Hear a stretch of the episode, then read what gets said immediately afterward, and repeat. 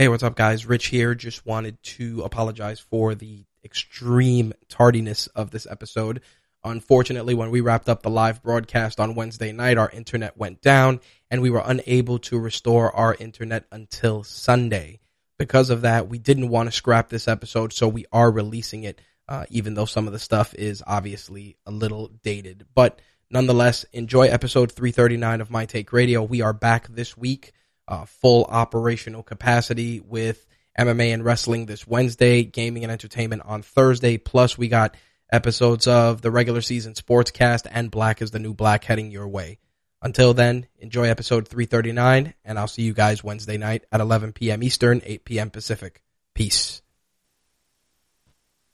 The views expressed on this episode of My Take Radio do not reflect the views, thoughts, or feelings of the My Take Radio staff, My Take Radio advertisers, or My Take Radio content partners. Listener and viewer discretion is advised.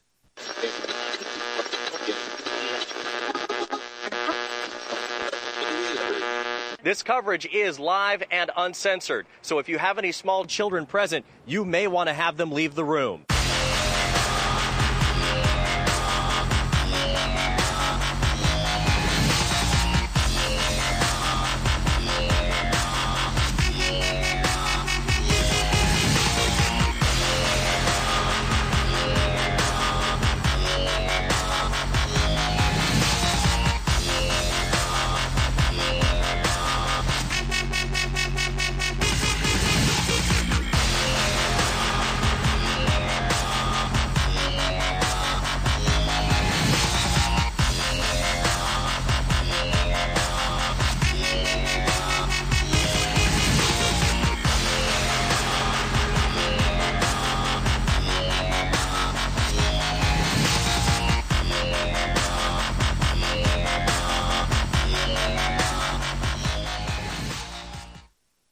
What's up, guys? My Take Radio, episode 339, powered by Rageworks, broadcasting live Wednesday, March 2nd, 2016.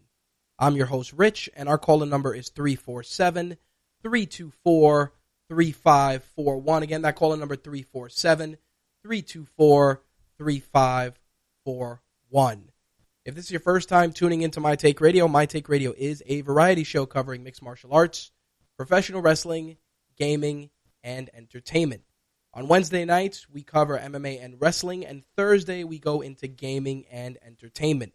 Uh, you can listen, watch, and participate in a live episode of the show by heading to mtrlive.com.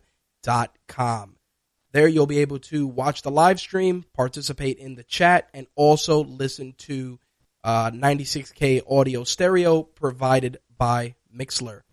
All right, so a couple of things we got going on. Um, continuing to evolve the hardware setup here at MTR, uh, working on a couple of things. Uh, picked up some new monitors and a couple of things during the week, and made some small adjustments to RageWorks' MTR Live page.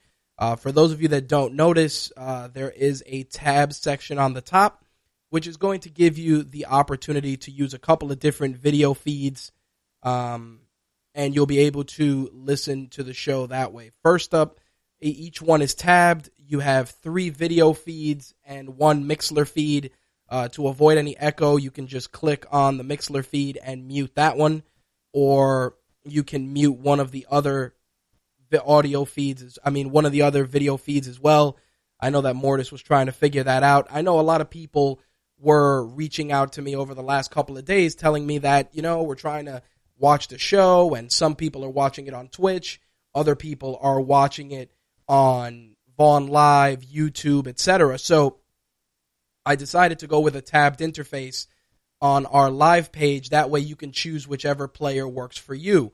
I know some of you guys have had issues with the stream up player, and others have been watching the show via Twitch. So we're trying to accommodate everybody. Uh, we we definitely want to get YouTube Live set up. I know that that's been something that's been a little bit more cumbersome than I would have liked.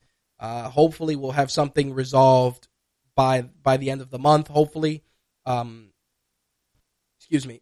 I've been trying to work through some of the audio and make sure that at least the audio feed is going out well to YouTube but it seems that the bulk of the problems we're experiencing are stemming from pixelation, uh, just the incorrect frame rate for the videos. But right now we're running at about 720p.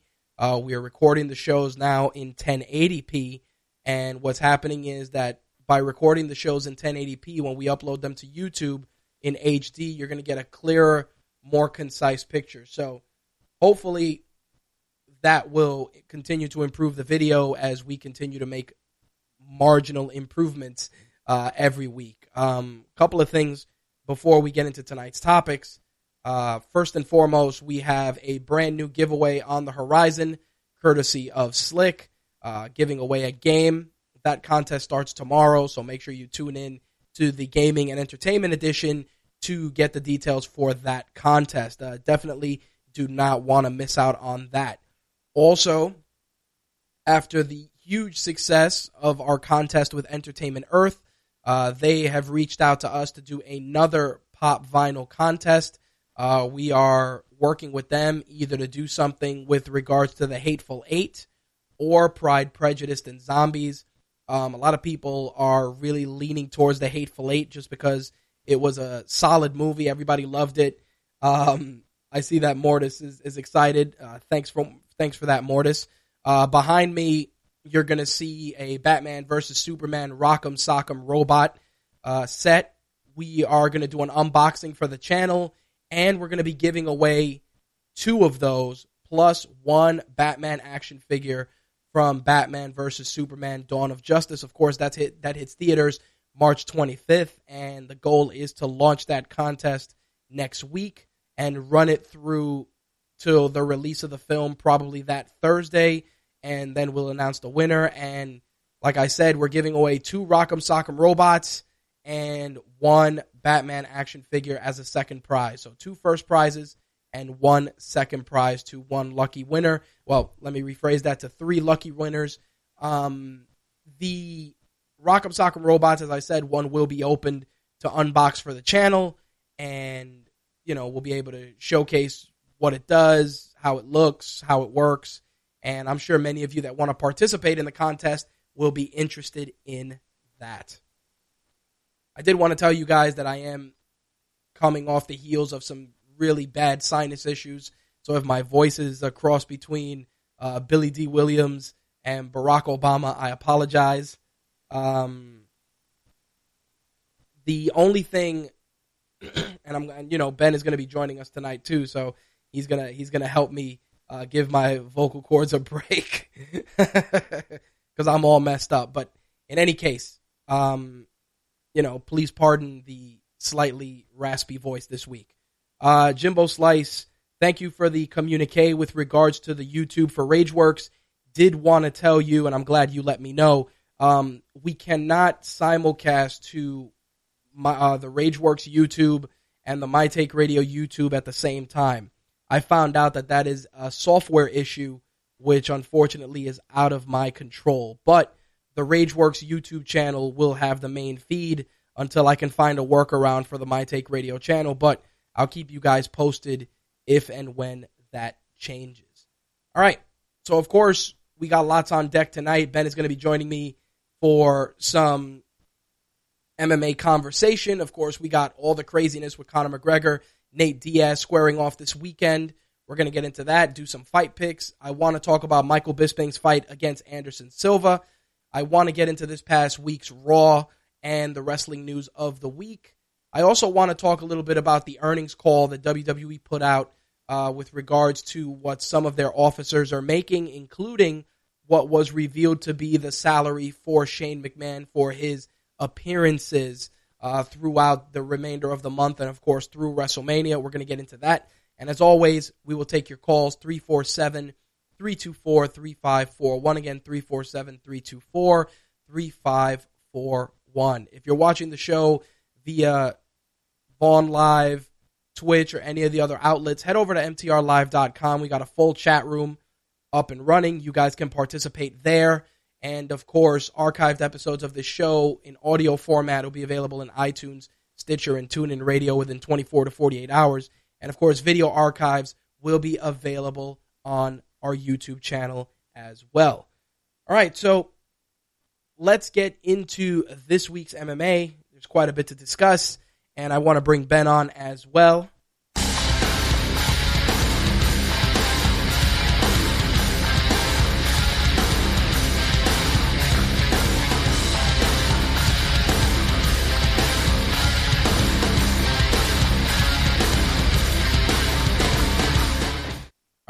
It was a pretty exciting week in the world of mixed martial arts. Obviously, uh, we had the return of Anderson Silva to the cage in a very, very, very, very controversial loss to Michael Bisping. We're going to get into that. Of course, we're going to talk about UFC 196, the week's MMA news. Um, Wanderlei Silva has a new home. We'll get into that. And as always, we will take your calls. Let me bring Ben in. I see he's on the line. Big Ben, welcome back. What's up, man? I'm good, brother. Congratulations on your nuptials. Welcome to the party. Thanks, man. I'm sure. I'm sure. Even though you were quote unquote disconnected from the internet during your honeymoon, which is a load of shit, and we both know that. Um, a lot of cra- lot of crazy stuff went down. Um, without Yeah. without without getting too detailed, how, how do you feel about the current landscape of MMA right now? um, it's basically all about Conor McGregor. um, that's what it. It's kind of it's kind of become uh revolving around one fighter, which I get I will get into more later. But Yep. um, it's not it's not the worst thing in the world, but Oh. I, I feel like the way they're going about it is not not the way you want to capitalize on. Oh yeah, of course. I mean, we have we have a lot of stuff to to dig into. I, I mean, the the Conor McGregor hoopla, hysteria, however you want to call it. It's it's Ronda Rousey all over again. It's it's every other fighter that the UFC hitches their wagon to. Uh, you know, he was on the cover of Sports Illustrated, um, making making media appearances everywhere. Dozens of little video clips courtesy of UFC on Fox's Facebook page which it feels like every day they just come up with new shit to put out just for Conor McGregor, like things Conor McGregor says, um, you know, him showing up at the guy's house, which was pretty cool. Uh, a couple of other things. I mean, you you have to look at it like this: we are we're in an issue, we're in a we're in an instance, I should say, where MMA is I don't want to say flatlined, but pretty uneventful. Would you agree with that statement? Yeah. And what's happening is Uh, I mean, th- this big fight's coming, but right now, right. you know, what what's happening is you know Bellator with with Dada and Kimbo, which I'm gonna I'm gonna I definitely gotta pick your brain on that. Um, UFC with with the Conor hysteria. There's what's happening is that they're realizing that in in in a in an, in a couple of months the interest in the sport not that it hasn't waned, but people can just take a a take it or leave it approach. If the fights are on free TV, people are gonna watch them. If it's a compelling card, maybe people will tune in but I also feel that there's a lot of a lot of poor strategy coming out of the UFC. I mean, why would you have Anderson Silva fight Bisping, give it on Fight Pass, and not find a way to put that card on free TV? You know, these, these Yeah. are these are just poor, you know, poor planning. Poor planning. It's poor planning by the UFC because they're not they're not leveraging all these other avenues. I mean, yeah, you want people to go to Fight Pass, and that's great. But I'll be honest, I did a, a, a trial of Fight Pass and it's okay. I mean, the WWE network thrashes Fight Pass any day of the week without even trying. Basically. like I, I I got fight pass just for this fight, and I was pretty unimpressed. Exactly. I mean, the offerings are pretty and in lackluster. the, in the middle of the card, it, the the the stream crashed. Like, and it wasn't just me. Like, apparently this was MMA media members. The streams crashed. Like everyone's stream crashed in the middle of an event. Yeah, and these are the kind of things you don't want to see because it's like if you're the UFC, you're you're you're praying you're praying to the MMA gods like, yo, please let everything run smoothly. And of course, things are going to go wrong. But like anything else, you got to try and find other ways. Hey, you know, the stream crashed. We're going to make it up to you guys. We're going to give it on broadcast television the next day or the day, whatever the case may be, or give the replay. At this point, it doesn't really matter, you know, that that people are going to see the card on Fight Pass or not, because I, I have a feeling that the amount of numbers tied to Fight Pass are I don't want to say minuscule, but they're not. They're nothing. If you don't see the UFC talking about it, it's because that shit's not a big deal. more or less. Now, now, of course, last you know while while while you were on on vacation, uh, we'll put it that way. Mhm. The um the Kimbo Slice Dada five thousand fight. I gotta ask. I mean, it was it was by by considered by many to be one of the worst MMA fights of all time. I've seen worse. I will say though that as as a fan of, of the sport, I knew what I was getting into. You know, it's like I knew it was going to be a train wreck. I knew it was going to be a freak show. Did I think that the guy was going to fucking nearly die in there? Absolutely not. Did I think that Kimbo Slice would lose would lose air faster than a than, than a balloon with a fucking hole in it? No. But the fact is that it just proves to me, and I said this last week, that Bellator can't keep going to the well with this shit. Um, so I have a few thoughts on that. Um, I actually saw that fight live. We had actually gotten back the day of that fight. Um, Okay. One, uh, it was it was the worst fight I've seen on a major MMA promotion on TV. Like Right. I, I've seen, like I've gone to some local events and seen two fat guys fight, and that that was basically what we got. Um, like uh, Dada Five Thousand had no business in a ring cage, and neither did Kimbo really. But um, as far as Bellator, um, they're I don't know how sustainable it is because they're not trying to build talent. Like Nope. spe- they specifically moved completely away from developing anyone. They they they like uh, that was Will Brooks's uh big issue with them is like yo like I'm you know I'm your champion yet you have Michael Chandler fighting Josh Thomson like Right. they have decided that they're not they're not trying to they're they're going to be the spectacle organization. They're not trying to be a sport. So they're not trying to develop anyone.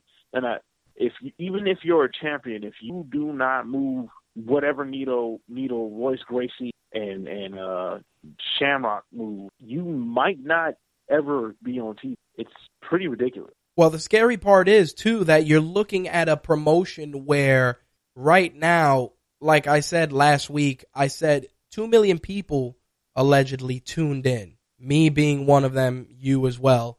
And when you look at that, you got to say to yourself, there there's clearly a market for this type of destruction. You know, it's it, it, it's there. The same way we tune into reality TV, the same way we watch terrible videos on the internet, there's a market for it. But where where do, does the promotion draw the line when the guy that fought had to be stretchered out? And the fact is that he is still he is still hospitalized, and his family put out a statement which I'll address in a moment. But still in the hospital, guy almost died. I, I mean, Bellator they they they to a point. I feel like people are laughing at them because they're like, really, you guys put these guys out there. On top of the fact that there's been just a firestorm of stuff. It's like fighters have been coming out kind of clowning the sport haphazardly. I was talking about Pat Barry's statement last week where, you know, these guys, where he felt these guys fought their heart out and, you know, you got to kind of give them, you know, give them some, give them some sort of props. You know, it's, it's tough though. It's tough as a fan to, to endorse this when the guy who was hospitalized is still in the hospital. You know what I mean? Like if he would have been hospitalized, released within a day or so, eh, not so bad. Guy's still in the hospital. Yeah, yeah. Here, here's here's what Bellator should be doing. Like Bellator should be, if you're going to do these insane spectacle fights underneath that fight, Right. as co-main or like you should have younger talent. I agree. You're So- homegrown so guys. If someone's tuning in, yeah, if someone's tuning in to see Kimbo Slice for whatever reason, maybe they see a Will Brooks and be like, man, that's a that's a that's a good fighter. Instead of seeing a shot one Melvin Guillard get his brains blasted out by some dude I've never heard of, like like like it just I don't know what Bellator is doing. And then I, I don't agree with Pat. I mean, I agree with Pat Barry. Like they fought their hearts out, but nobody asked to fight. Nobody, nobody wants to see them hearts out. But it's like, but it's like I said too. It's like somebody, if if the guy had renal failure, it's like somebody had to have noticed something. Everybody's like, oh, but his medicals were clear, everything. Somebody noticed. It is impossible that the guy almost died out there, and nobody feels that anything was wrong with that. Which, again, you know, it leads to some commentary that has been a little, a little overzealous, depending on who you ask. I mean, Joe Rogan caught some flack for his for his commentary about you know cheeseburgers and orange soda, and Yeah, you I know, didn't I didn't understand why he deserved any flack for that. And like the the group of people who apparently I'm part of that group of people who would have flack with that comment. Uh, I mean, dude is fat. He's. I don't think he meant that in a racist way, but you know, whatever. Well, well, the thing that gets me is that you know I I had um Javon Lewis, who who you know all too well. He reached out and he said he was like, could the commentary have been a little bit better? Sure, but you know, dude, dude, Joe Rogan called it like he saw it. I mean, that's the problem too. It's like you know, people. He said it. You know, he was. They were racial, but they weren't from a hateful place. More of a stereotype, which you know, it, it, people Yeah. are people are going to debate that till they're blue in the face. Uh, You know, like Val just said in the chat room, he didn't say watermelon, purple stuff, and fried chicken. Yeah, that's that's what like when I saw like I when I heard the comment, I was like, well, he said fried chicken. I mean, everybody likes fried chicken. Like, who doesn't like fried chicken? Exactly. Like, like I just I just didn't take it as he was trying to insinuate because he was black. Like I, I took it as this dude is fat, has no business fighting, which was true, and he was filled with cheeseburgers, orange soda, and fried chicken. I Well- didn't I didn't take it anyway, but But shit, he called out Kimbo too. He was like, "Yo, it's not like Kimbo." He was like, "Yo, it's not like Kimbo hasn't done this shit before. He knew the deal." And of course, everybody's like, "But yeah, you know, adrenaline dump. Anybody who get tired." Dude almost died at the end of the first round. Kimbo didn't even really win. He just stayed standing up longer. Dude, the the the, the best joke Like was Dada went rolling across the cage. Yep. th- that was what I was about to say. The best joke was when Rogan said that it it was like, "Yo, you want to take it to the floor?" Yeah, all right, man, let's do it. You know, like like it was like like they had to mutually agree on it because it just wasn't going anywhere. Yeah, that fight was. Like, It was- just, Well, here's here's the statement from his family. Um, we had hoped to bring Dada's fans and supporters news that he would be released today after completing a full week in the hospital. However, his doctors have required that he stay through the weekend and into early next week for continued monitoring and observation. If his progress continues as it has, he should be released early next week. We appreciate the outpour of support from fans all around the country, wishing Dada a speedy recovery. Your kind words and prayers are heard. We would like to thank the good people at Bellator who are footing the bill for that shit. Uh, the EMTs, doctors and nurses, friends and family, everyone who has worked their best to get Dada better. Thank you. So shortly after that, his manager did an interview with MMA Junkie, and they asked him about his training and whether he was going to fight again. And he said, and I quote, he said that a nutritionist helped Dada drop 40 pounds gradually, but he wasn't used to losing such a significant portion of his weight and quickly ran out of energy as a result. Thoughts? that doesn't make sense. It- yeah, Like, it, it, it gets better. They asked him, you know, will Dada ever fight again? He said, it's pretty much safe to say Dada will not be getting back into a ring unless it's to help his friends. So, so clearly, you know, beat down to the club are back in. Um, when asked about Dada not being used to cutting so much weight, he said there was no history or track record of him cutting weight. I, I don't even I don't even know what to say to that. why, why do they even have weight classes? Like, what? This is not. It's not a real fight. You could have done it at I don't know whatever they call it, super heavyweight or whatever. Yep. It ain't a real fight. There was no reason to even have him cut weight. Well, well, that's the thing. He cut down. You know, the the heavyweight cutoff is 265. We know that. Drop down, Yeah. and he dropped down 40 pounds. So, you're, so what you're telling me, and well, let me rephrase. What you're telling us is that he walked around at 305 before this. That's what you're telling me. Makes sense. It's like I. It's like I he said last week. 305 pounds in that that dog fight documentary. He Bro- didn't look that big, but Yeah, well, that but but it's like it's like I said last week. Two drunk uncles fighting at a barbecue. oh, it was yeah. that, it was a horrible fight. It was it was it was bowling shoe ugly. Now, before I talk about this past uh this past weekend's UFC card, I did want to say that Rampage, and I have nothing to say to this, and I wanted to throw this out there just for you. Rampage popped up on the MMA Hour and said that he'd be down to fight Kimbo Slice. So he wants to kill Kimbo Slice. Like Rampage wants to murder a man. He said, That's that's what I'm hearing. Cause Yeah, he goes, well, he goes, well, to be honest, when I did the Ultimate Fighter with Kimbo, he kind of mentioned something that he always wanted to fight me. And even though Kimbo's a heavyweight, I'm a big light heavyweight, and I'm thinking, what I'm thinking is on the Ultimate Fighter, we've seen Kimbo get in shape and do well. I don't think he took Dada serious. I don't think he trained hard. I'm thinking that if I had to fight Kimbo, I think he would most definitely train hard for me, and he'd probably get in shape. especially with that embarrassment out there. There's a lot of people who are kind of embarrassed of that performance from what I've read. I'm a fighter. That's what I do. I fight.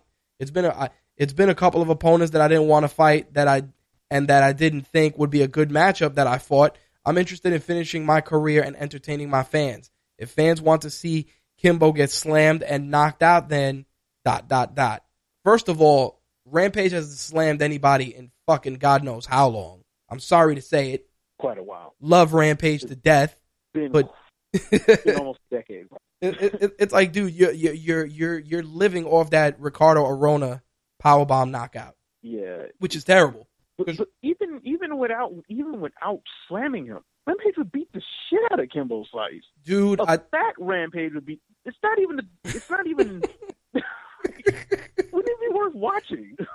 I'll tell you right now, if that fight were to happen and Rampage were to lose, I'd be like, yo, dude, don't even fight no at that point. Yeah, like if, if Rampage, if Rampage, if if Rampage allowed that fight to last more than a minute and a half, he needs to reassess everything because even a fat old Rampage should be able to beat the hell out of Kimbo Slice.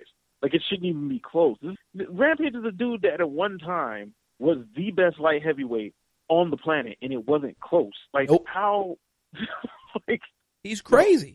He's like, but you know what it is? I understand what Rampage is doing. You know, he renegotiated that Bellator deal. UFC was like, go ahead, have at it.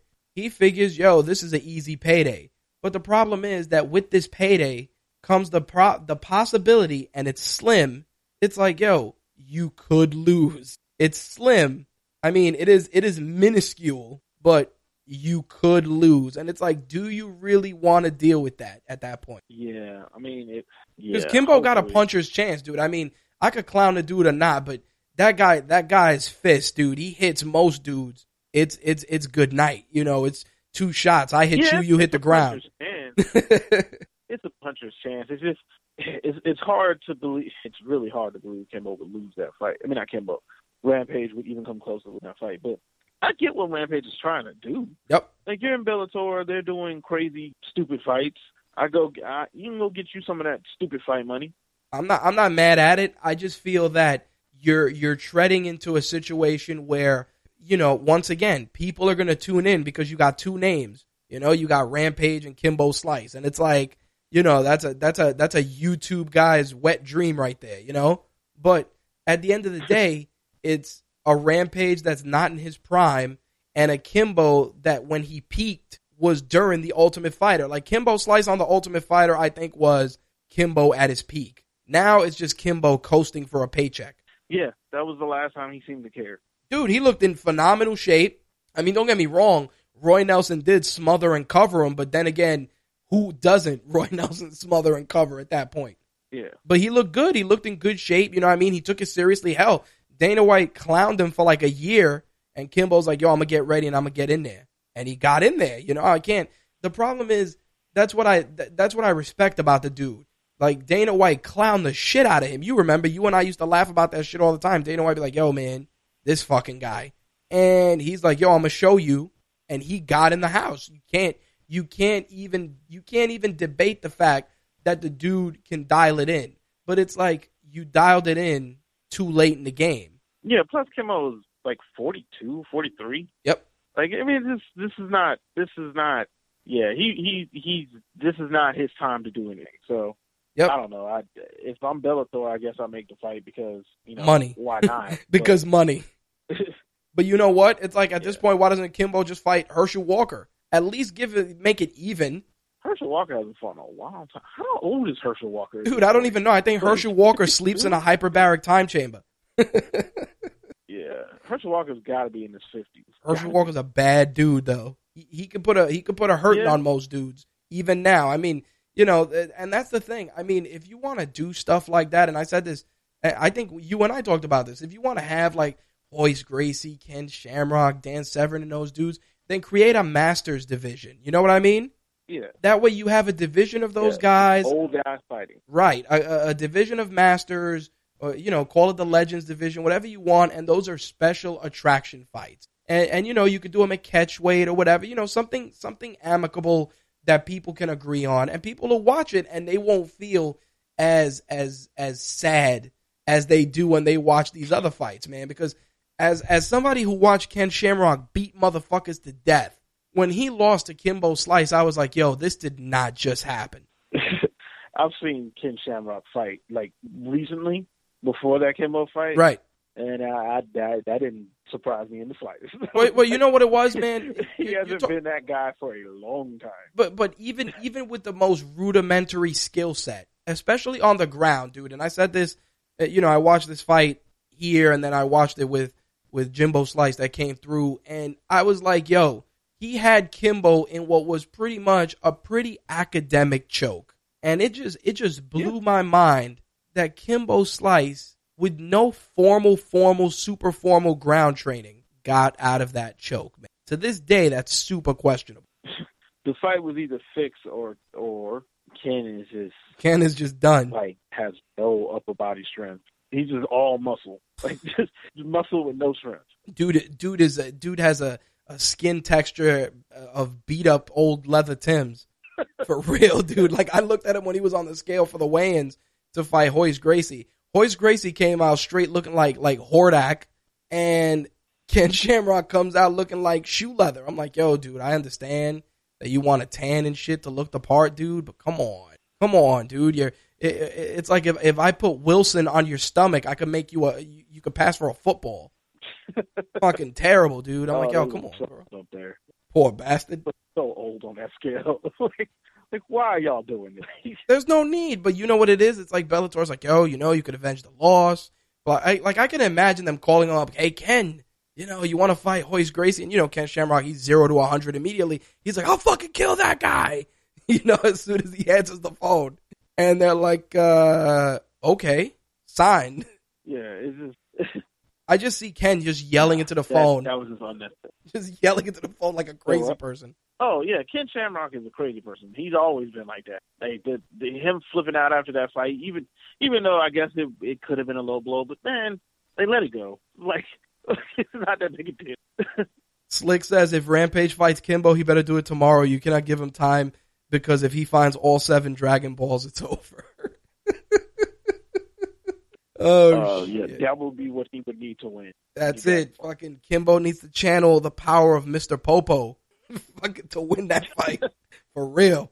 Anyway, Otherwise, he's getting um UFC Fight Night 84, man, for for a non-televised card was pretty uneventful till we got up to the to, to the co-main and the main event. Um that I don't understand how how Thales Leites I I guess because I haven't seen him fight in so long, gave Gegard Mousasi not a problem, but forced Mousasi to go to distance. I don't know if it was so much Leites forced him to go to distance as Mousasi just didn't at any point attempt to finish him. Like Dan Hardy kept saying it in the fight. Like Mousasi was just content to throw a jab, Yep. uh, throw a right, throw a jab, throw because he there was nothing Thales Leites was going to do to him. So um, Gegard basically dominated the fight. Now all the stuff he was doing afterwards, I don't, I didn't understand the the the the flipping out about Cheetah being on steroids and greed. I don't know where all that came from. Um, but uh, yeah, I mean, I mean that's a that's an average Gegard. If you don't make Gegard Mousasi do anything, and he can find a, a a comfortable groove against you fighting, he's not going to ever leave that groove. He's just not that type of fighter. He always looks like he's just sleepwalking, like he's filing his taxes while he's fighting you. And it bothers me because I'm like, dude, I understand, you know, you train with Fedor and, you know, that was the Fedor gimmick, quote unquote, if you want to call it that. But it's like, it's like, dude, you, you have an almost 40, you- you're like 37 and 6. I think he's 37 and 6 and 2. It's like, dude, this isn't your first dance. And the fact that you're ranked number nine when you were considered at one point one of the most elite 185 pound fighters is crazy to me. Yeah, I mean, he, he's still he's still one of the best ones there. Like I think he beats. Oh, I wouldn't say everybody. He beats most people outside the top four. Um, but he just I don't know. He he just never gets out of first gear. He doesn't get out of first gear, or he just doesn't feel. I, I guess I guess the the cliched term is he doesn't feel a sense of urgency when he's in there. Like yeah, just- like it just seems like it, unless you make him, he's not gonna try to finish it. Nope, definitely not. And then you know, switching gears to the to the main event, it's like Michael Bisping. You know, I love the dude. I mean, the guy's a warrior. He's been fighting since the fucking first Ultimate Fighter. Can't take anything away from the guy. But it's like, dude, they gift wrap that fight for you, and he knows it. And and you know what? I, I respected him more that he called it like it was. He was like, "Yo, man, you know, it is what it is." I kind of got, dude, when he got when he got front kicked in the face, I was like, "Oh." I'm like, that's a wrap for you. He got cleanly, completely knocked out, and Yep. for some reason the fight didn't end. that was a knockout. I Yep. don't. I, I I have no idea why at that point the fight wasn't called off. Like I, there was no reason for the fight not to be called off then. Now that being said, Anderson Silva still should have probably finished him. Right. Um, and I, I feel like Anderson Silva would have won the fight if he was more aggressive. It it just seemed like Anderson Silva at no point was really like like he would go on spurts of aggression, and other times he was doing weird Anderson Silva stuff. Like that that was it. Like he was either going to stand there and not get hit because like night like a good chunk of the time Michael Bisping was throwing all those punches against the cage. He wasn't actually hitting right. like at all. Um, and he was just throwing a lot of punches, and then Anderson Silva would decide for like a 15 second spurt of aggression, and then go back to just being weird. Like I, I feel like if he had been more aggressive, he would have won the fight. Well, the thing too, what they were saying was that Anderson actually thought he hurt his surgically repaired leg. So he was like, "Yo, like he actually he I believe that what they were saying was he thought that he may have, you know, um, displaced some of the screws in his leg, which is crazy. I mean, they they were saying that he was hurt after the fight and you know, I'm I'm sure there was some apprehension in there. I'm sure he was probably like, "Oh shit, you know, my legs broke again. I'm done." Yeah. Like I think psychologically his brain just took a nap and then like anything else, once that adrenaline kicked in, he was like, "All right, fuck it," you know? Uh, I guess I, I guess I'm hobbling home. Like it was it was such a crazy fight and such an insane outcome, but the thing that gets me is that the judges were like, "Yeah, Bisping won." I'm and it's like the dude was asleep at the end of round 3. What are you talking about? Yeah, I was just I understood giving Bisping the first round because Bisping knocked him down. Yep. Although some of that uh, I think was Anderson Silva was like completely his feet were in completely the wrong place to get hit. Right. Um, he was like just all off balance, doing weird Anderson Silva stuff. Um, and then every other round, I kind of, I personally gave Silva, but I mean, I, I value aggression more. Than, I I value hitting people more than just throwing punches. Like I've just right. that's how I score. That's how I score boxing matches. That's how I score MMA fights. Like I just, you can throw a million punches, but if he lands three good ones, I'm probably going to score the three good ones better than you just throwing punches and not hitting anything. But I mean, I I don't agree with Bisping winning. I mean, especially because he got knocked out in the third round. Um, but I don't know. And then also, I found it really weird that they kept like hinting towards the winner of this fight gets a title shot. Why? Why would you give the, either one of them a title shot? I I agree. Even if Anderson Silva had won, why would you give him a title shot? I don't like. Uh, there's no reason to do that. Well, that that's kind of one of those things that you know. I think for Bisping, you and, and again, the people are gonna disagree with this. I'm sure that people are gonna hit me on YouTube. Bisping is a is a he's a company man. Let's be honest. You know, what I mean, he's a company dude. Yeah. They put him out there front and center. They put him out. You know, he's he does analyst work. He, he promotes the UFC in the UK.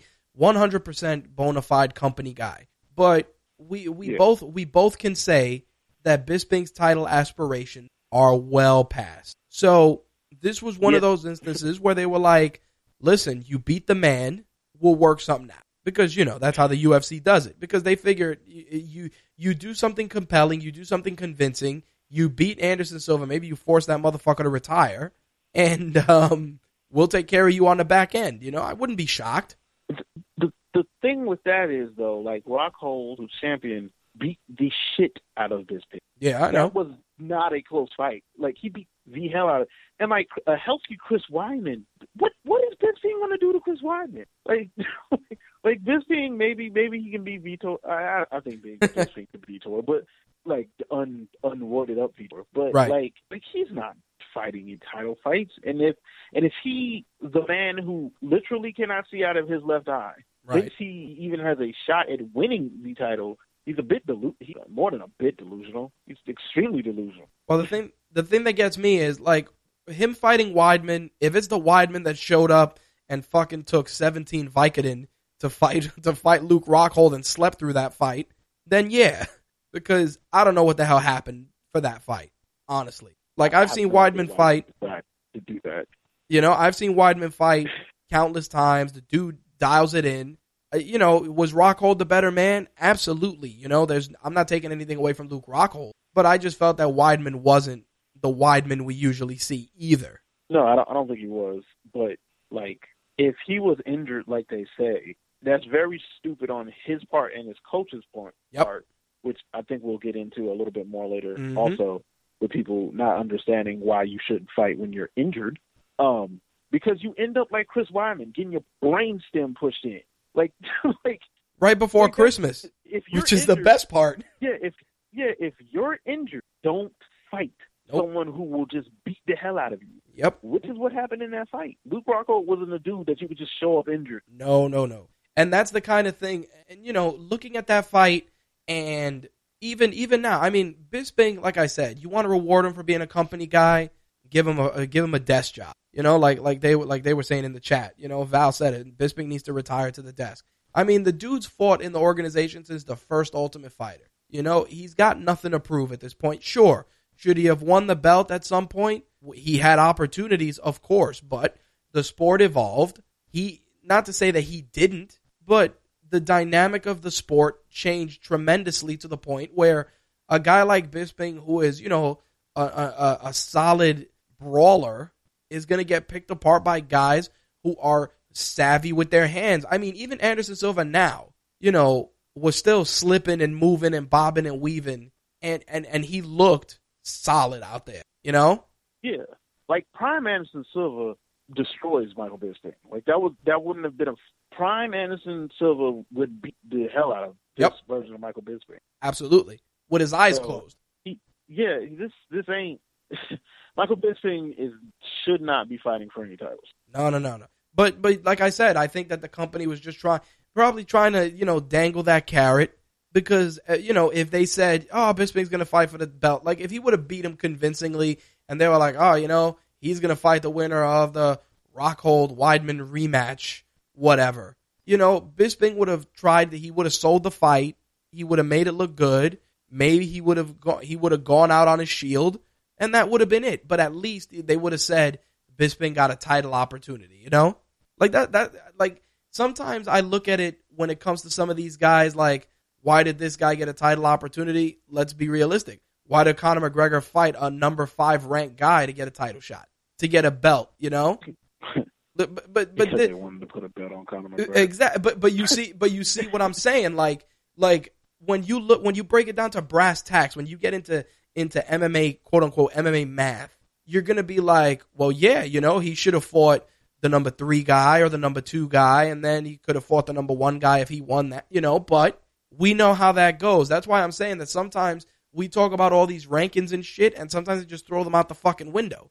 Oh yeah, the rankings don't matter. Yep, they don't mean they don't they mean only shit. matter when the UFC decides they matter. Right. Because look at right now. Miesha Tate is fighting Holly Holm this weekend. That fight could go either way. I'm being completely honest. Fight could go either way.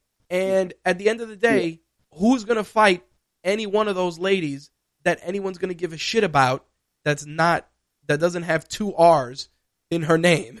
You know, Like- yeah, like like like like, like let's be realistic. fight the game. But You know, but but think about it. Think think about it from from from a promoter standpoint. It's like, all right, Miesha Tate finally has a chance to win a belt.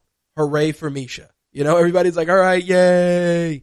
But but let's be realistic. It's like if she beats Holly Holm, your Ronda Rousey rematch for revenge gets shot on the spot, and then it's like, oh, if you want to put the belt back on Ronda nice and quick, oh, she, I bet you she'll go into training camp to fight Miesha Tate with her, with, with, with, with her eyes closed.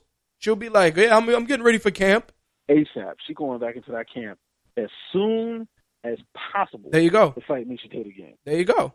Because again, uh, you know, uh, uh, statistically, you know, from a from a record standpoint, they're going to be like, well, the next person should be I don't know Cat Zingano, who's been waiting for like ten years to get a, to get a title shot. But again, no no one gives a shit, and that's a problem. Nope. So you know, Rankings only matter when they choose them to. there, there you go. Now, obviously, I I did want to go through some of the other MMA news. Uh, you know, we were talking about what Bellator isn't doing with their fighters. Um, I gotta say, man, fucking Benson Henderson came in and he's getting a welterweight title shot for Bellator 153 on April 22nd. Uh, and Patricio Pitbull is taking on John Teixeira on that card as well. But um, Benson Henderson came in, dude, with a title shot, pretty much gift wrapped. I mean, some people are are saying that you know Benson Henderson has the pedigree that deserves to come in and get a belt, or, you know, a title shot out of the gate. I don't know, man. I'm a little I'm a little hard pressed to to lean in that direction, but I also know that he's probably one of the most credible athletes that they got him, Josh Thomson, that you could build around that aren't dinosaurs, you know? Yeah. Um, I have no problem with him coming in and getting a title shot. I mean, he it's not he he's one of the few that actually deserve what they're getting. To be honest, uh, because he, I mean, he's he's won his what like last four or five fights, I believe and so, yeah. he's probably the best fighter by far in the organization. I, I think the UFC kind of I don't know what the word is, but he kind of wore out his welcome with the UFC, which I, I still don't understand. Um, Well- why he seemed to. Lose favor with the company. I well, you know what it was, and, and this, and he kind of alluded to this in in a, in a couple of interviews. The minute you say the word union, you're automatically you're automatically getting a, a black bag over your head and getting thrown in a shallow grave. You you utter the words fighters union around Dana White, he he will probably have you shot outside outside of your hotel room just because that that's that's how it goes. You know, when, when you use the words union, when you use when you speak against the company, when you say, "Oh, other fighters agree with with me, and other fighters feel this and this and this," then the the response from the organization is, "Well, then you could go wherever the fuck the other fighters are." Then, like that's that's the that's the that's the long and short of it. My my issue with the UFC is the fact that okay, you don't want the fighters to unionize. Okay, but you're also making the fighters that have been there forever, that have been mainstays, compete for peanuts because of this Reebok deal. And I hate to say it, if you're if you're within the top Yeah. 10, you should have specific or specialized deals for those fighters just as an incentive for them to continue to represent your organization. Hell, I follow Nick Diaz on Snapchat, which is, you know, insane because it's just hilarious with him mean mugging in the club. That's the bulk of his updates. But one of the one of the snaps that he put, which was very interesting, was Nate Diaz coming in for that first media day with Conor, the first one when they did the announcement, and Mm-hmm. Nate had to actually change into Reebok sneakers when he got there. And he was kind of holding the camera kind of on the sneak. And you see Nate like, man, I got to throw these on. Like, like you could see that they were like, yo, what are you doing? Can't wear those. Like, like, and that's the kind of stuff I'm talking about. You know, you come in, you wear your uniform, and that's fine. But guys like the Diaz brothers, um, Benson Henderson, you know, guys that are constantly in that top in that top ten, you got to give them a little bit more incentive, man. Using that paint by numbers Reebok deal with those guys, all you're doing is pissing them off. Yeah, I mean, we we've talked about Yep. how poorly executed as Reebok deal is Exactly. uh, a number of times. It it's it's stupid. I just I, I don't know. I have I have issues with the design of the outfits, the amount people getting paid. Like I just the whole deal to me is stupid. It needs re- reassess thoroughly. On top of the fact that the gear that they sell for your quote unquote favorite fighters is complete dog shit. It- it- Yeah, that's that's another thing. like you want to support your favorite fighter. You want to support your favorite fighter, and it's like, oh, here's a jersey that's hundred and fifty dollars, really for a screen for a Yeah, screened like, I'm on not name. buying a Jon Jones jersey. Thank you. Like I'm not I'm not buying a Jon Jones jersey. I'm this is not basketball. Does it I mean, with I a? don't wear jerseys anyway. There you go. But, But that's what I mean. Like, oh. like Oh. there's no there's no character to the gear. Like when when Conor McGregor showed up at that guy's house and he the the guy had like Conor McGregor Reeboks. Even Conor McGregor was like, "Yo, I don't fucking have these. How the fuck do you have them? What does that tell you?" Like they don't. Nobody nobody wants them. There you go. Conor might have a pair and did not even know because he don't even want them. Because they're not made of anaconda. They're not made of fine Corinthian leather. but Uh, while, while, the Reebok deal is yeah, while while we're on the subject of that, you know, I, I gotta I gotta say a couple of things with regards to you know Nate Diaz stepping up and taking this fight. You know, Nate Diaz kept it real in an interview he did. I believe it was yesterday or the day before, and he said he's like, "Yo, man, you know, I'm here to fight fight this dude, do what I got to do, but I'm also here to get paid." And and it's like, eh, eh, you know, love love Conor McGregor or hate him, the dude says it. Yo, you fight me, you're getting paid. Your bankroll is getting yeah, filled. getting your- half the meal. yeah, thank you. Your bankroll is getting stacked without you before you even step on that scale, which is crazy. I mean, uh, because I, I, I'm pretty sure. I think Chad, Chad Mendes made half a mil Yep, flat. Like win, lose, draw, it doesn't matter. You Yep. made half a mil. yep. You made half a mil, and you took that fight. It's like you took you made half a mil coming off your couch. That's all I'm saying. And and the funny the funny thing is, and this is this is where I wanted to to to to take the conversation. If if if mm-hmm. you're Conor McGregor and you beat Nate Diaz, do you do you feel that you you should just fight for the 170 pound title at that point? Not if you're smart. Uh, Well, I, well obvious, obviously we know that the title is held by you know a guy who's pretty much an assassin, but um, But but it's not. It's not even just that. It's it's not even just who particularly holds it because I, I any of the top five or ten welterweights holding it, I think would be a problem for Conor. Like here, here's my here's my my my my thing without getting uh too off subject. Conor um is a 155er. Like he naturally is a 155er. right, Um, because even when he made 145, he looked emaciated on the scale. he did. Um, it it always amazed me how healthy he looked the next day Yep, uh, because of how emaciated he would look on the scale. Um, so I mean, good weight, tra- uh, good good weight cutting. Um, but um, shouldn't for for him to be as big of a star as the UFC is making him, he is really really beatable. Um, and, and I don't say that to disparage him being the best 145 in. the I mean it in you can see how to beat him. Like right, for instance, when they were doing when they when with Ronda Rousey when she was like the the big uh thing, right? Before Holly Holm, you couldn't really see how any of these women could be. Like you, Right.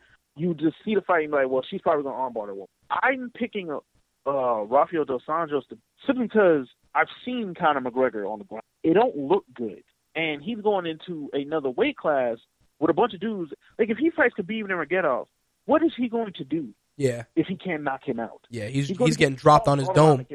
Yeah, he's getting thrown all across the cage. So, like, you can see the the in. You can see where this bubble could could pop, right? Right, And if I was him, even though I think even if he even when when he eventually loses, um, I don't think his selling power will drop that much. nope, But if I was him, I would not fight. I would not go out of my way to seek that loss because I feel like going to 170 is going out of your way for no reason, no no real reason to seek a loss. Because like even if you get to fight Robbie Lawler, like that's not a fight that you want to just do. Like like you don't like you don't. why make things harder on yourself? Well, you know what it is. It's like just just because you can stick your head in the lion's mouth and it doesn't close doesn't mean that it won't close eventually. You know, I mean, you know, he Yeah. he he wanted to fight Cowboy. You know, he's like, yo, I'll fight you, I'll fight you, I'll fight this guy, I'll fight this other guy. You know, and this is the thing that gets me. Cowboy was like, yo, I'll fight him, but you got to be realistic. What's gonna make people spend money? I like Cowboy, awesome fighter, tough dude, hard as nails, but nobody was gonna jump out of their seat to see that fight because it would just be Conor talking shit and Cowboy saying, "Yo, I'll just fuck you up when the bell rings. Now, you take a guy like Nate Diaz or Nick Diaz for that matter, you dude, the minute that you sign on that dotted line, you you better get ready for middle fingers, being told to go fuck yourself, you know, all all the usual Diaz brother uh helpings of of of, of bullshit are, are are coming with that. Random unwarranted steroid accusations. Yep.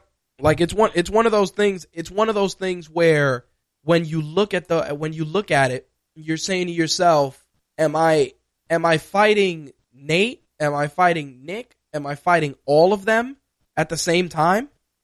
because that's that's what happens. I mean, th- think about it. That one press event escalated to the point where people were like, "Yo, I got to see this fight strictly on the fact uh, of the shit talking that just happened." Yeah, I mean, the, I I had no real issue with Nate being the one they picked. Although I personally would have liked to have seen Anthony Pettis. Uh, I, I doubted they were going to give it to him. I mean, he's coming off two losses, even though his last fight I don't think he lost. But uh, coming off two losses, um, I would have liked to see Cowboy, but I didn't mind Nate. Um, I thought it was weird that it was at 170, but and you were making Cowboy cut down apparently if he was going to take the fight. Well, no, according But- to what happened, I- I'm glad you brought that up. According to um, Dana White, actually spoke to MMA Junkie about it, and when asked about the weight, he said that the fight was supposed to be at 155. Nate said he wanted to fight at 165, and Dana White was like, "Look, Conor's moving up from 145 to 155. You told me you could make 155. You've got to make 155." So he can't make 155. And when he said, let's do one, Dana White, I think, said, let's do 160.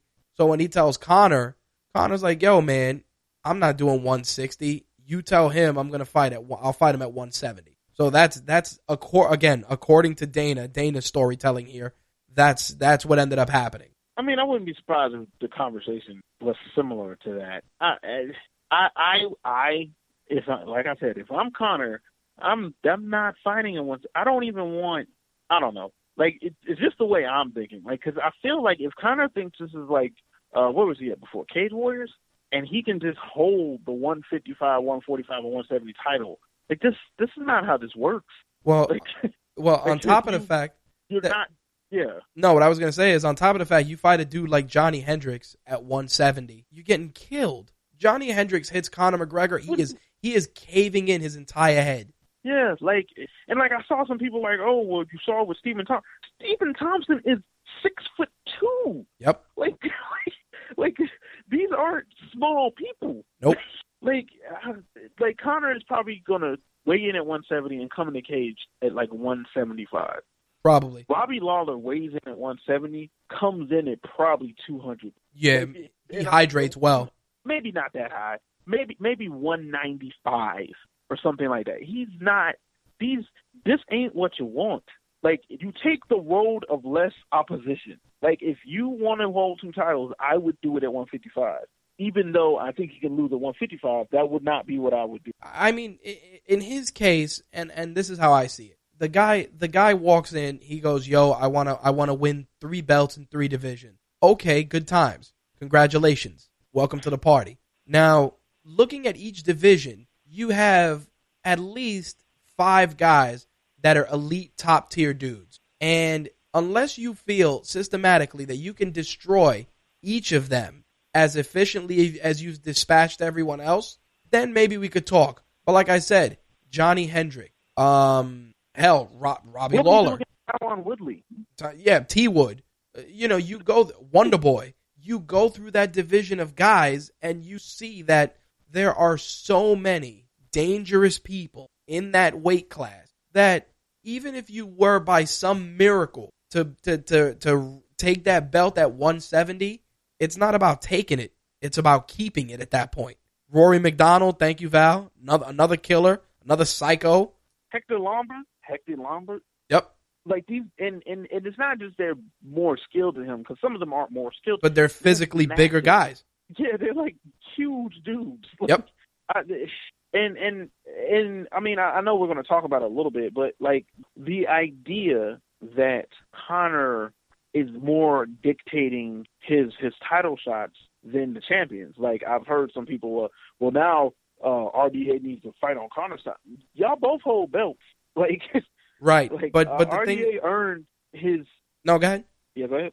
Yeah, I mean RDA earned the right to break his foot because his foot apparently is broken. Like this isn't some made up thing. You know, you didn't even have Dana White, you know, go on TV and say, "Hey, my champion's a liar again," because that's how you handle these situations. Right. Um, that fight should still happen. Like I don't see why that fight shouldn't happen. Well, the the reason the reason that people are using the quote unquote Conor's terms and are throwing out those words is because now everybody realizes that these are the chances where they can make a shitload of money. And Rafael dos Anjos is the champion, and that's great. But is he is he drawing the same type of numbers? And that's where it becomes a question. Oh, no, he's not drawing the same type Right. of number. And that's what I mean when people are saying that he's dictating the pace because in Rafael Dos Anjos' case, he's like, yo, I'll fight Conor. I'll put my belt on the line because he knew he was getting paid. Now, if he wants to get a similar type of payday, the UFC is going to be like, listen, we got, you know, you can fight the number one guy in your division and you'll get paid, but the pay per view buy rate is not going to be the same versus you fighting this guy. And that's that goes back to what we were talking about earlier, where you're looking at the mathematics more so than uh, you know the statistics more so than than the rankings. It's like, yeah, Rafael dos Anjos should fight the, the, the his number one contender before even thinking of quote unquote super fights. Same thing applies to McGregor. But again, when you're when you're taking pay per view buy rates and you're bringing them into that that hemisphere of UFC 100, which I believe was the gold standard at the time, and you're doing this every mm-hmm. time you fight, you kind of have a lot more leverage on your side. You know what I mean? Which is which is shitty Yeah. to say, but Conor Conor's wielding that sword every time. He's like, "Yo, entire country can can watch me fight." Yeah, my, I mean, my my my only real issue with this is like it's essentially putting two whole weight classes Yep. on hold.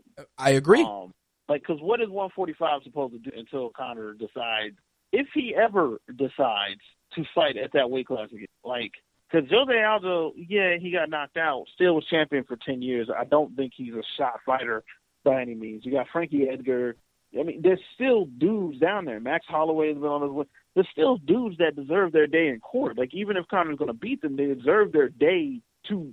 They they deserve their day in court. They deserve their time to be judged in front of us all by Conor. And instead, like they don't get that chance. And then then you're also putting 155 on hold because now you're saying, well, you know, maybe maybe he goes for the 170 belt. Then like you you can't put all your divisions on hold for one dude. Like Well- it just doesn't work that way, and it's their fault. For, and one of the things I was trying to say, earlier, uh, I I meant earlier when I was saying like I don't think it's a bad thing they're pushing Conor so hard. It's but they don't go about it the right way. They have done it with so centralized on one fighter Yep. um, that it it it it belittles. I don't know if intentionally, but maybe belittles is not the right word. But it, it diminishes the, the value of every other fighter. It's just Conor and a nameless opponent. Yep. Like, No, I, I and when I agree. He loses, yeah. When, whenever he loses, it's just like, what is? What are you gonna do? Uh, sorry, I just read Val said that Jose Aldo was ducking people, and that's not a thing. But okay. Uh, yeah. Sorry, I just saw the chat. but uh, yeah. Um, but yeah, like you put you put a whole you put three whole divisions on hold, and you need to be building uh challengers and other people up because eventually Conor's gonna lose. Well, the problem is that, and, and this is going this is going into into into territory you'll appreciate. The problem is that you're not creating narratives between champions and opponents that people are going to be engaged in. I'll give you an example. Um, Jon Jones putting up a picture of Daniel Cormier as Carl Winslow. Hilarious. Oh, their back and forth has been It- great. Exactly, but but but you but but you notice what's happening. It is a story of the champion and the challenger, and that label, and, and you know, it's it, it's it's weird because that label, champion and challenger, can be swapped between both guys without batting an eyelash. And I say this because Jon Jones never lost. You know, he lost because of, of coke, but he quote unquote never lost his title. Daniel Cormier fought fought for and defended his title, and because of that, he deserves the, the moniker of champion as well. Like the thing between those guys is that there's such a compelling story that dude, any way you slice it, the interest is gonna be there. Because if you love DC, you're gonna want to see DC finally be vindicated by defeating his nemesis. If you're a Jon Jones fan, you're gonna be excited to see this guy finally get his shit together, make a run for the title, and make history and become champion once again. Or if you're if you're in the camp of, you know, fuck both those guys, then you're just hoping that something comes out of it where somebody else gets an opportunity, which, you know, could happen. But at the end of the day, there's a compelling narrative that's between a champion and an opponent. Like you said a few minutes ago, the narrative that's being put out by the UFC is Conor versus anyone else. And that anyone else can be, you know, Robbie Lawler, Jose Aldo, Frankie Edgar. Like the the the the players are so interchangeable that none of them have a chance to get comfortable for the people to get invested. Yeah, and and to UFC's um, initial credit, that is actually what they did initially with the Jose Aldo, right, Conor McGregor build. Yep, uh, and it was good. Jose Aldo broke a rib. Yeah, like the the way it was built, like that that cool commercial they did where like Jose Aldo and Conor McGregor were meeting in the middle of uh, uh Las Vegas and they were playing um, No Church in a While. Like that was a great commercial. And then someone like after that, after Jose Aldo got hurt, yep. they just decided we're not trying to do that again for no real reason. Because like there, there's this, there's this also this mindset that there's no way Conor pulls out of a fight. Like if he gets hurt, he's gonna pull out of a fight. Right, would be the smart thing to do. Like they they've they've built it to where like if someone now if someone pulls out of a fight against Conor, no matter what, no matter what your reason to have a legitimately broken rib, a legitimately broken foot, you could have cracked your skull. People are going to say you're ducking Conor, and that is because the UFC has built that narrative. Yep. And it's it's it's not a narrative that you should be selling. Nope, not at all. It, it, it's almost it's almost like a, a pro wrestling where like you make the the the champion um look so strong that anybody no one no one should be able to beat him. Right well, that works in pro wrestling. It it doesn't work in MMA because Conor will lose at some point. Well, the thing, I mean, my favorite fighter, not outside the ring, in the ring, is Jon Jones. Jon Jones is going to lose at some point. Yep. Like, and here's here's the like thing. That's that's part of the sport. Well, you know, taking taking that into into consideration, we you know we have this narrative in place with you know Nate Diaz and Conor McGregor. They're telling a pretty good story on on a very short amount of time, very small window. And and and you know, I got to give credit not only to to McGregor, but I got to give credit to Diaz because Diaz jumped in and it, it's like the guy didn't even lose a beat. You know, he came in, turned the shit talking on, you know, turned on that switch and got to work. You know, I was watching the open workouts today and I said to myself, the Diaz brothers, whether you love them or hate them, when it's time to go to work, it's time to go to work. That's that's one thing that I can't take away from those guys. And they and yeah, you know, they have their their their little idiosyncrasies and their craziness, but when it comes down to brass tacks to go in there, you know that what we're going to get Saturday night is either going to be the most the most crazy the, the craziest fight from bell to bell or a fight that's going to end so decisively for either guy that there will be no doubt left. You know what I mean? Like it's either going to be yeah, shit talking from bell to bell, you know, posturing, yo, hit me. No, I'll hit you. No, you you know the usual you know Diaz style of fighting, or it's going to be Conor McGregor laser beam punches. And if the fight goes to the ground and Nate Diaz taps him, well, it is what it is. Like it's it's yeah. such a it's such a big question mark this weekend that I'm more intrigued about seeing the fight for that reason than for rooting for either guy because I'm not going to root against Nate Diaz. Love the Diaz brothers. I think they're awesome.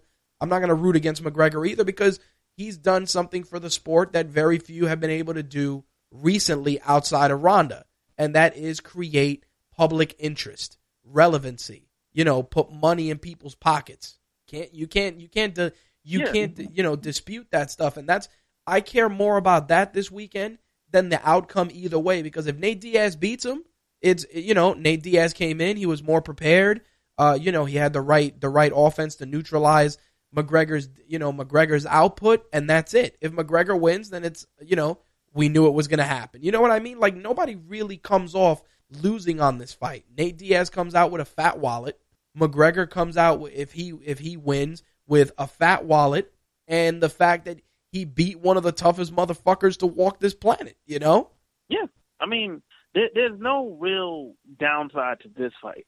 I just hope they don't when they do the reset because they weren't really promoting the RDA Conor McGregor fight super Hell anyway. no. But Hell I hope that when they do the resale because that's a fight that is the fight that should happen. Like there should be no thought from them or Conor to try to fight Robbie Lawler. That that shouldn't be a thing they want to do. No. Um, the RDA fight should still happen. I agree. So I hope that they use this same build and even without RDA being the most talkative, you can sell him to be this killer. I mean, he beat the hell out of Anthony Pettis. He knocked out Donald Cerrone. Like you can you can make him into a, a, a killer. Like yeah, credible, and hopefully they go go that route. I, I think that they're gonna have to go that route because, like you and I talked about this a couple of weeks back before the injury happened.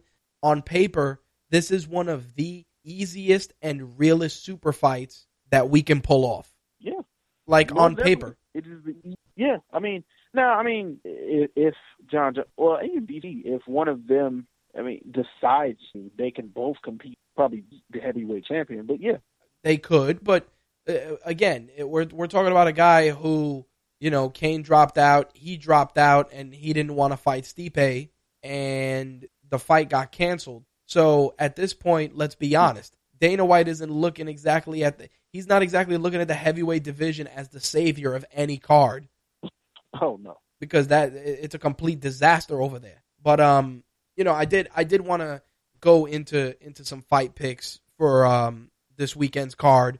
Uh, mo- more so the main card. Well, I, I gotta ask. You know, Cr the Killer is finally fighting on on the prelims on Fox Sports One. He's taking on Brandon Thatch. So I, I did want to put that out there. I, I mean, Cr hasn't been in the cage in a it feels like like a long time, and I I wanted like two years.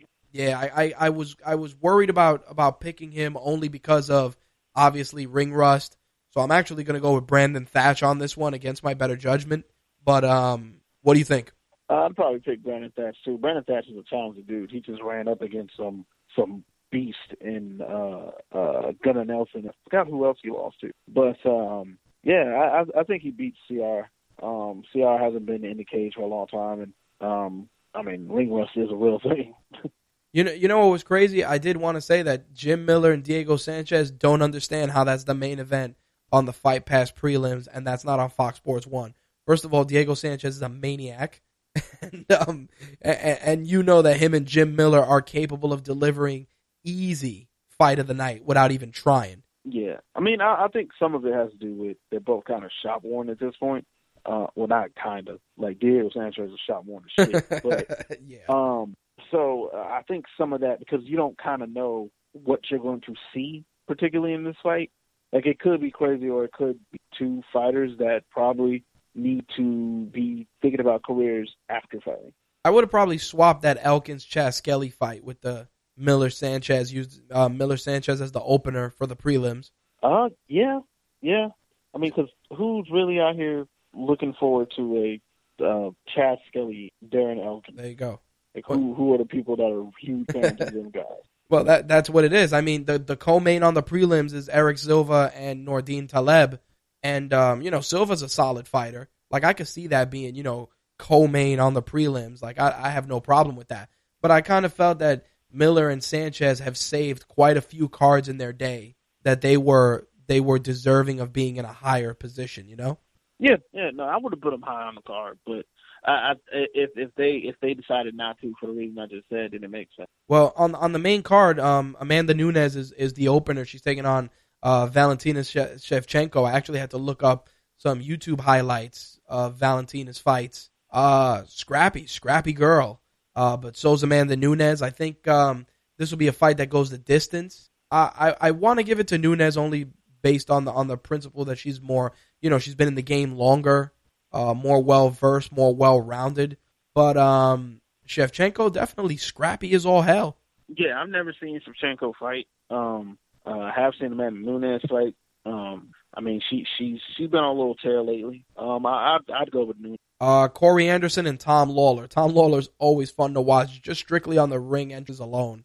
Um, I, I I'm going with Corey Anderson on this. Um, like I like the way Corey Anderson look in fights. You know, I was I was I was gonna go with Anderson. I, I think Lawlor has that habit of you know the the the, the tired the tried and true Joe Rogan. Depending on which Tom Lawlor shows up, you know. So um, I'm gonna I'm gonna go with Lawlor on this one only because of that. Just taking a gamble here. Um, not to Yeah. not to take away from Anderson looking good in his last few fights because he has, but you know Lawlor's always a, a a fun fighter to watch. So I'm gonna I'm gonna take the the gamble on that one. True. The um, Okay. Ilir Latifi and Gian Villante. I, I like Villante. Dude is a beast. Uh, Latifi is no joke either. Um, that one's a tough one to call. Uh, I'm probably gonna go with Gian Villante only because he's he he is a a very very underrated fighter. and can always go in there and deliver a hell of a scrap when he feels like it. Um, I'd actually probably go to Ilir Latifi just because like Gian Villante, like he's talented and everything, but like he is incredibly defensive, defensive, defensively lacking. Uh, he gets hit a lot. You do not want to get hit a lot by Ilir Latifi. Um, so I, I'd go with Ilir Latifi. All right, co-main Holly Holm, Miesha Tate. Uh, I'd I'd I'd, uh, I'd go uh, Holly Holm. Um, Really? I, I think Miesha Tate has a you know of course a chance to win and everything, but I I just if Holly Holm fights like she did against Ronda, um, I just see her winning. I mean I, I don't know if she knocks Miesha Tate out or any of that, but I, I just see I just see Holly Holm being able to keep distance and and win the fight. I, I ended up I, I ended up ha- writing uh, Holman also as the winner only because I feel that Miesha Tate is going to try and shoot for the double leg. I saw her working a lot of the double leg during the open workouts today, and I'm like, listen, you you can try and shoot him for the double leg, and that's great. But Holly Holm has good footwork, so she's Yeah. going to make you work for that double leg, and you run the risk of catching a knee on the way in. So if, if I honestly see Holly Holm finishing in in devastating fashion, only because Miesha Tate's going to come out there try to try to really push the pace very quickly, and she's going to get picked apart.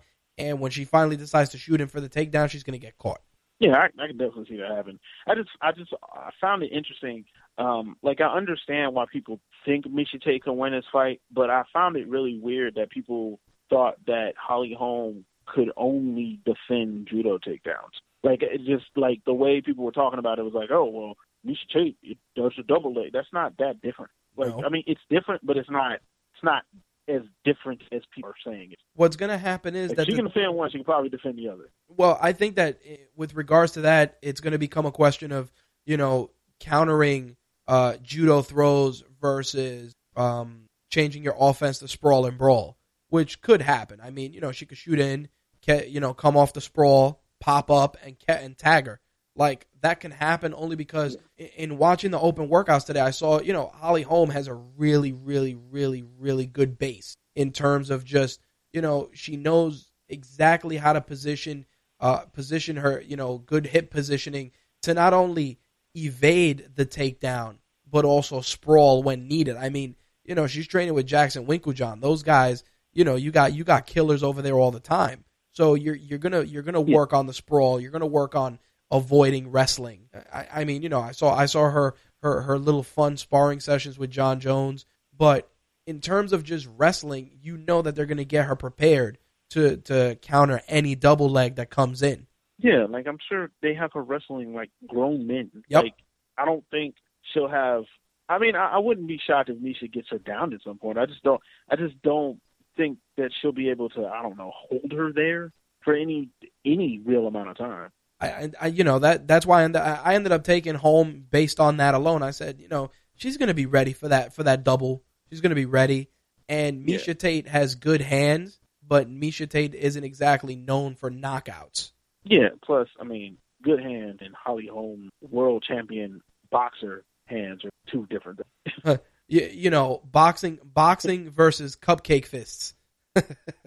Yeah, it's a whole different class. Val says Miesha's going to get knocked out in the first. I'm like, uh, that that he's he's not even giving her a chance. Damn. But um, I don't know about that, but I can see her getting knocked out though. Now, of course, the big one: Nate Diaz, Conor McGregor. I am, I, I'm, I'm as much as I'd, I'd love to go against Conor on this one, just because you know Nate Diaz is Nate Diaz.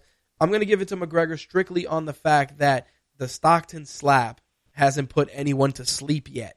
Now, if the fight goes to the ground, obviously we're gonna we're gonna have a different story to tell. But I think from a strictly from a technical standpoint, in terms of preci- precision and keeping it standing, I, I got to go with Conor on this one. But I don't think it's going to be a Mystic Mac, um, you know, knockout. I, I think it's going to probably be decision.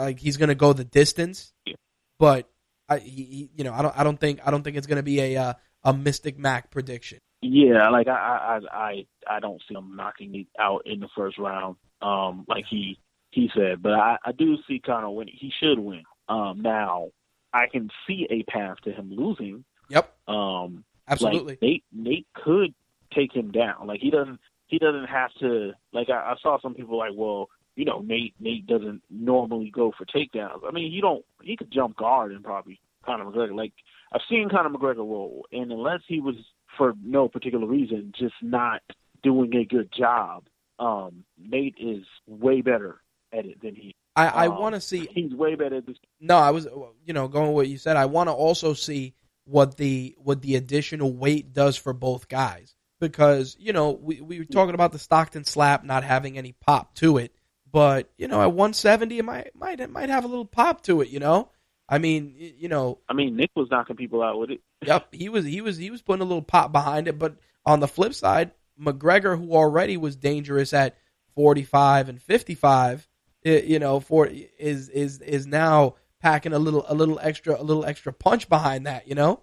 Yeah, I mean, we'll we'll, we'll see what they both look like when it comes down to that. But I, I do think Conor wins. I think he either finishes really late because this is five rounds, so Yep. like the fourth, fifth round. But um, I, I just I don't see him getting you know uh, Nate getting knocked out early or anything like that. But I I, I could see a path to Nate winning. Like even on the feet, like if Nate somehow gets in his groove, just embarrasses McGregor on the feet, it wouldn't. It would it would surprise me, but it wouldn't like absolutely shock me. Like I've seen I've seen him and Nick be able to do that to people. So um, I I I'd still pick McGregor though. Now, just uh just to play devil's advocate, say Nate Diaz comes off with the victory. What now? you tell Conor you need to defend your 145 title. There you go. like you have to defend your 145 title. Like all this, all these super fights, all this extra jump in weight classes stops. Okay. If right. you want to fight at any of these other weight classes, you need to drop that title. Then Okay. All right. I, I personally feel that if Diaz if Diaz wins and beats McGregor, then well Diaz was fighting at 155 anyway. uh huh. I think that you if can't really fight RDA because like they fought and RDA beat shit out of him. true, but but you also got to look at it like that this. Fight happen now. You got to look at it like this too, though. If McGregor was quote unquote the contender for RDA based on that, Yeah. again, just just throwing this out there. If if if Diaz wins, Diaz should go in that slot. Yeah, true. Um, it it'd be it'd be one. It'd be quite funny. Right. Um, and it'd be interesting to see what what what their thoughts would like because I don't particularly think the UFC probably has a plan for that. Yep. That's that's like, exactly why. they have any sort of plan for if Conor doesn't win. Right. That's that's So, that's hundred percent. I would love to see. I would love to just what happened. Well, it, I tell you this: if, if if McGregor loses, Lorenzo Fertitta will probably be celebrating, and they'll probably catch him on camera celebrating, and um, he'll he'll you know they'll catch that little side that little sideways stare of his him celebrating. But um, I'll tell you this though: if McGregor wins, he's let me let me rephrase that. If he wins, and if the buy rate is what I what I what I think it's gonna be, the guy's just gonna continue to write his own ticket at that point. that's that's pretty Yeah. much it, man. Um, yeah, if if he wins and they they do they do a million buys and he wins, he's going to be able to tell them he wants to fight Robbie Lawler. Yep, at Yeah, I UFC mean, 200. Just, yep, and there's nothing. That's I mean, it. they could say no. It'd be the smart thing to say no, but Right. they probably wouldn't. No, they wouldn't because think about it. Uh, UFC 200, history in the making. You know, the the build up to him and, and Lawler would be bananas. You're gonna stack that entire card, and at the end of the day, it's like the the pro the possibility that he can win a belt at 170 and still be champion at 145. The allure of that alone would make me want to watch. You know, Oh yeah, I'd watch it. I'm not getting confused. I'll I'll watch the hell out of it. But that's it. I just I don't know. It it, it would I I would love to see what would happen If, if and losing. yeah, It, it's very interesting to see whichever one happens. I think if he loses, like I said, you know, the Fertittas will be like, thank God. Now go defend your belt at 145, like you said. But if he wins, oh boy. Oh, that phone call, that phone call Monday morning, he's going to be like, well, I'm, I'm going to 200. We're going to fight Robbie Lawler. And they're going to be like, yo, man, are you for real? He's going to be like, yeah. he's going to be like, yeah, click. And that's going to be it. Make it, make it happen. Click. And that's going to be the end of it just a dead line and Dana staring at the oh. phone. Because if you More or notice, they, they ain't gonna be able to tell him nothing. dude, if you notice, he don't even ride with them like the old days. Remember in the old days, They'd be at the suites together, at the, the clubs together, at the at the casinos together. Now it's McGregor driving around in a Rolls Royce by himself, chilling, showing up at people's houses. I houses. feel like a little bit of that is he might have gotten bigger than even they thought. Right. No, I agree. I feel like the UFC is really not a fan of that per se. Nope. UFC has always been about like kind of Partnerships. not faceless, but yeah, don't go get bigger than the promotion. And Yep. from everything I've heard is like uh McGregor plans on at some point leaving. Like he he has no intention of this being a long term thing. He wants to do his own promotion. Yep. Even if even if that's co promoting with the UFC, he wants McGregor promotion. And they know this. And I I feel like they're not a big Nope. I, I can agree with that. I mean, the dude's writing his own ticket at this point, and Saturday night's gonna it's gonna be historic any way you slice it. Because, like I said, he wins. He's writing his ticket to UFC 200, whether the organization likes it or not. Especially if he comes away with no with no serious damage. And if Diaz plays the role of spoiler, you know, then the UFC is gonna have to rein him in, and that's gonna be just as fun to watch and be like, yo, you gotta go and give Jose Aldo that rematch and stop playing. Who knows? If that were the case, that may still happen to UFC 200, and that may still be a crushed buy rate. So he'll laugh to the bank either way. Yeah, one one of some something gotta happen. Now, the last two things to wrap things up. Um, you know, we were talking about Chris Weidman briefly. I know that he changed um, striking camps recently, and um, I was really tripped out when I read that. But then I remember that you know him training at Law MMA. I kind of felt that they they gave him they didn't corner him right for that Rockhold fight, and I also feel that psychologically they weren't on the same page with him as that fight progressed. I think the change of scenery is good for him. I think that this is uh What did he uh change to? uh what the hell's that guy's name? Tell you right, I had it. I'll tell you right now. He added um Frankie Edgar, striking coach, to his team. Oh, uh, uh, Phil Crew Nurse. Uh, it was Oh no, Mark Henry. Well, I might. I don't know. I know Mark Henry's one. Yep, of it is Henry. So, it is Henry. Oh, I mean, I I mean, I mean, there's nothing Nate wrong with that. Um, I don't about think an that's update why on he lost Rocco, but um, I, I would. I'll be interested to see if it matters their next fight. Um, because like I said, I don't. I don't think that's why he lost. No, no, But, no, definitely um, didn't. Yeah, but you know, um, making a change in your camp. I mean, it's not a negative thing. You want to better yourself, so You do, but I also feel that you know, given his his relationship with with Longo and the fact that you know Law MMA is you know Longo and Weidman, you know, it's like eh, that that may not that may not be going over as well as we'd all like to believe. We'll see what happens. I personally think that Oh, it's not Serra Longo anymore. no, it's not. It's um, it's around the corner from my office. It's Law MMA. It's Longo and Weidman. Oh, I didn't even know that. Uh huh. I mean, Serra's involved. I don't know if that was just because obviously he wanted to hitch his, his horse to the Weidman wagon, but yeah, that change was a little a little sudden for me as well. But that's kind of the deal with that. Huh. Exactly. Well, um, I mean, hopefully it's it's not you know some something that's a wedge between them. Uh, but uh, I mean, yeah, you got to do what what's best for you. No, I agree. I agree hundred percent. But um, you know, it was it's one of those things that has to be acknowledged. And I, I, you know, I think him and Rockhold, you know, they go around, they go about, you know, they dance a second time. If Rockhold wins just as decisively, I think it's just that Rockhold is the better fighter. You know, simple as that. Yeah. Now, on the Bellator side of things, and I got, I figure we close with this. Wanderlei. Wanderlei Silva ended his retirement and signed a multi-fight deal with Bellator. Uh, he was currently serving a three-year suspension for fleeing the random drug test ahead of UFC 175. Silva is allowed to return to active competition in the U.S. in the spring of 2017. Um, I have no problem with it. Um, to be honest with you, um, how, I don't I don't know how much longer he has on that three year uh, suspension. Uh, it must be coming to a close. I mean, if I mean he hasn't fought in a while, um, I'd watch Wanderlei fight again. I'd watch him fight Fedor.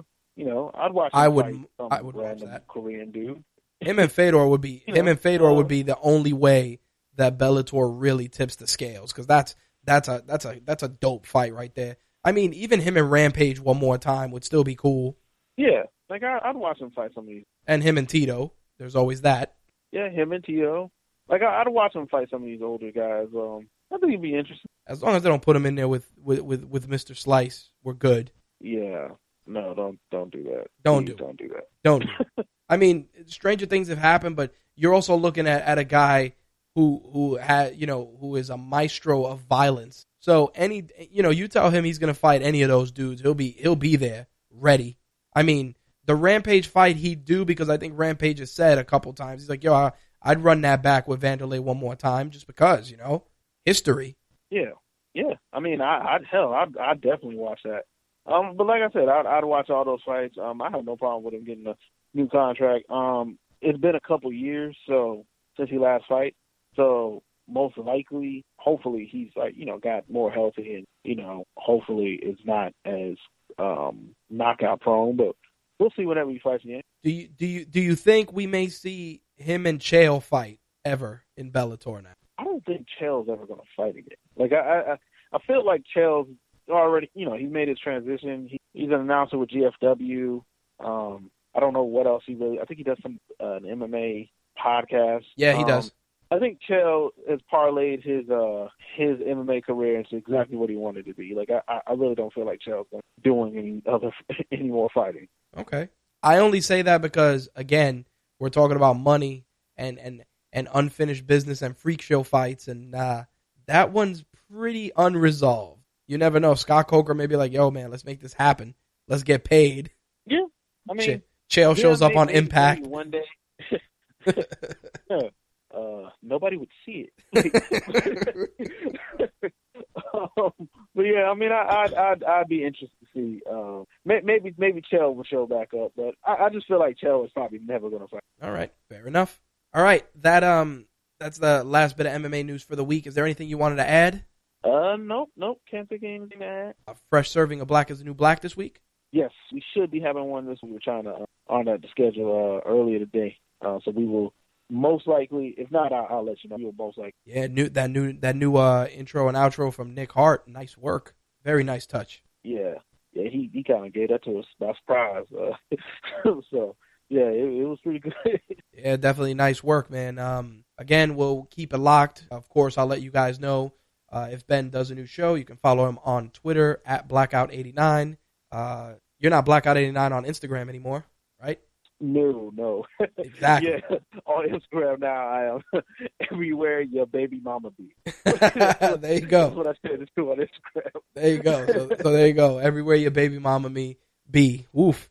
I will uh, put the links for that in the show notes, and um, I'll keep you guys updated if there's a new Black is the new Black. This I appreciate the assist, brother. No problem, man. All right, man. Peace. All right.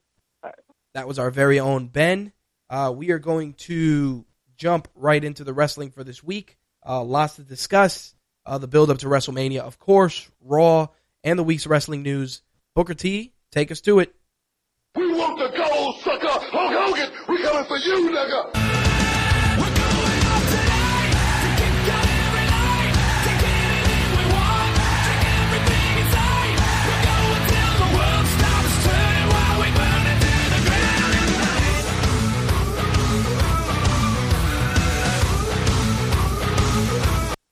All right, so obviously we were coming into this week's Raw with uh, the announcement of Shane McMahon's return last week, the tease of the dead man showing up this week, and of course the road to WrestleMania in progress.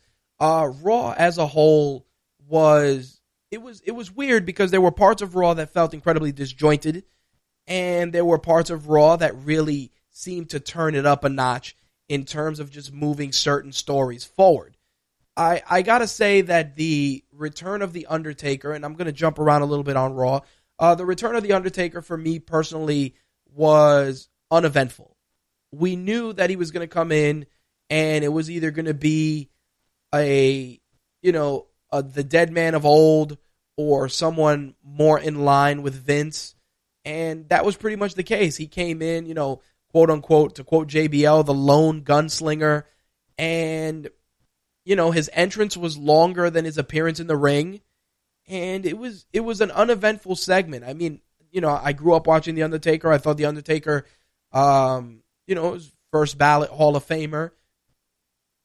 But at this point, you know, we're not we- we're going to see the Undertaker show up every other week until WrestleMania. It's a formula that we all know, and honestly, it just it doesn't bother me whether he shows up or he doesn't because even the match with Shane itself, there's still the possibility that Shane may not be the one wrestling.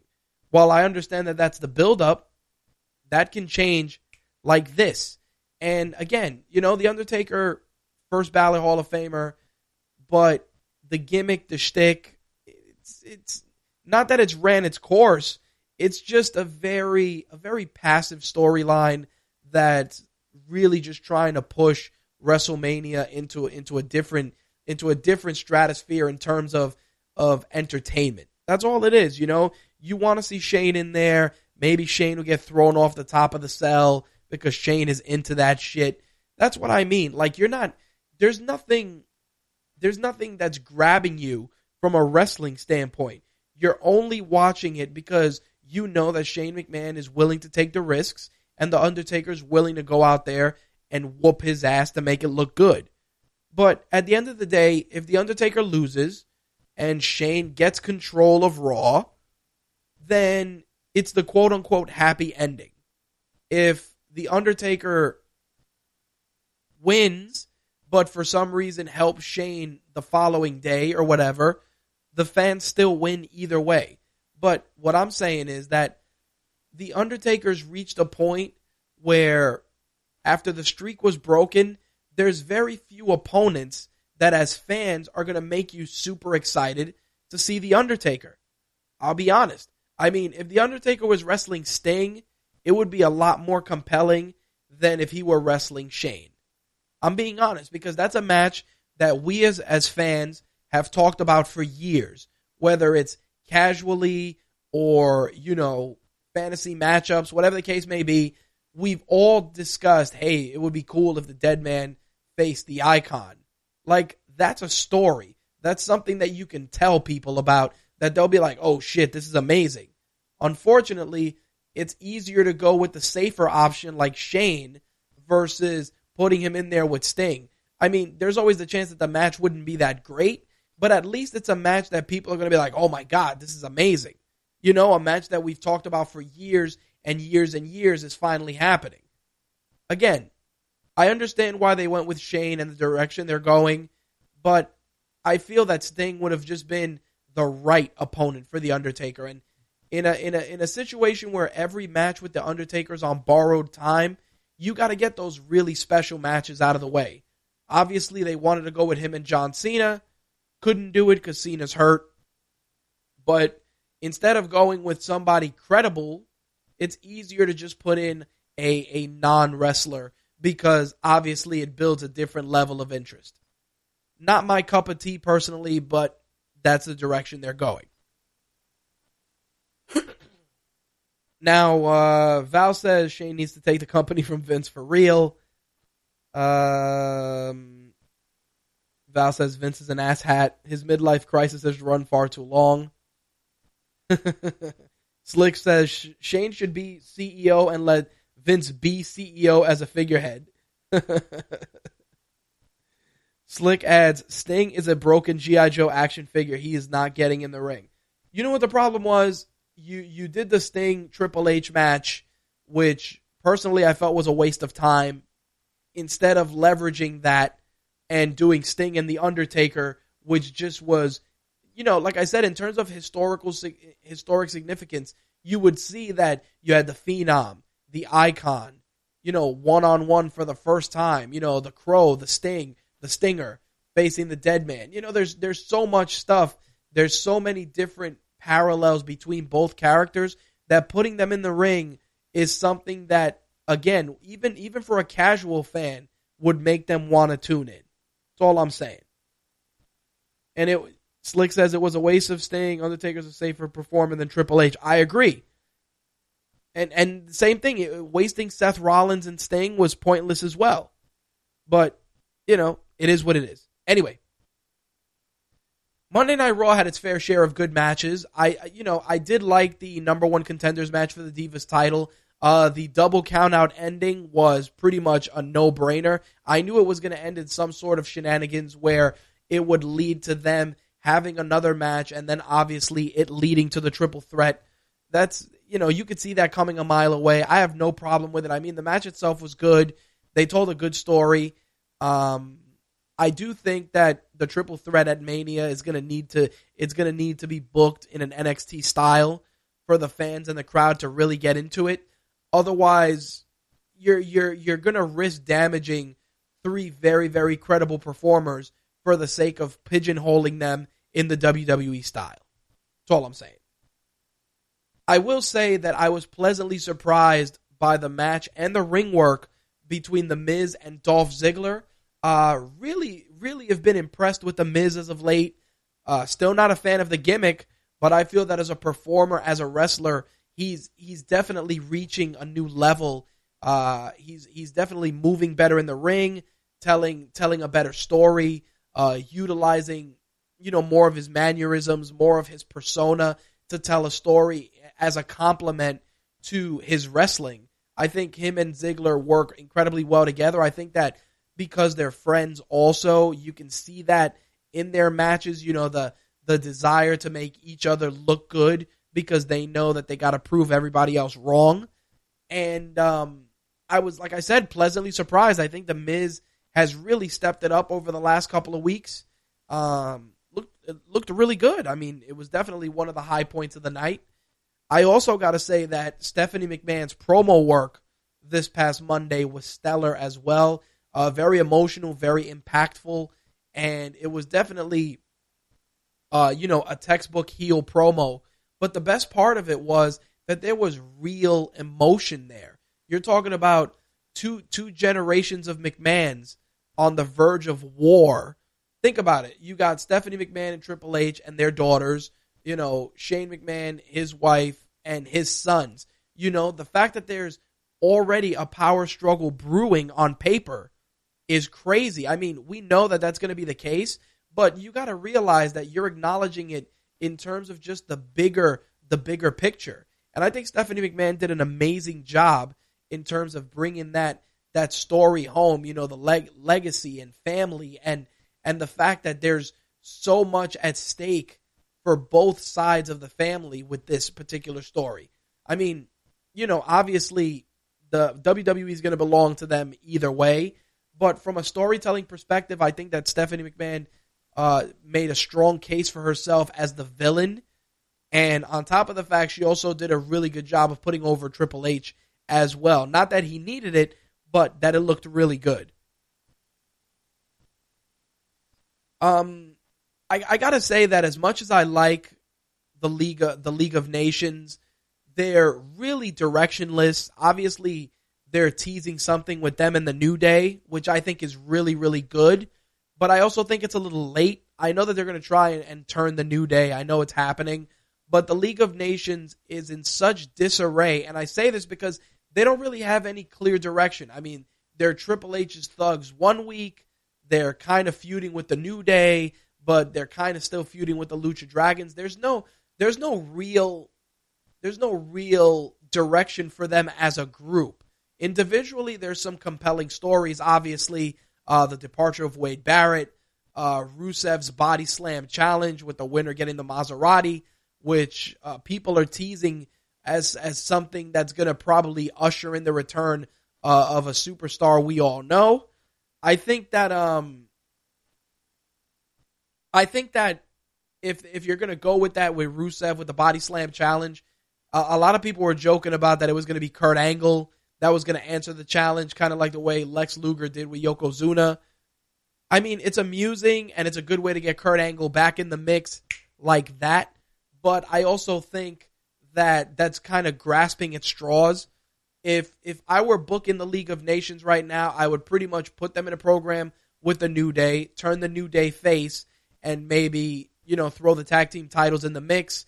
Maybe throw in you know a U.S. title or a IC title in the mix. Do something that way. There's there's more at stake than just you know funny jokes and and you know weird videos behind the scenes. I mean, I know that the New Day are inevitably going to become a fa- a face faction. It's definitely moving in that direction.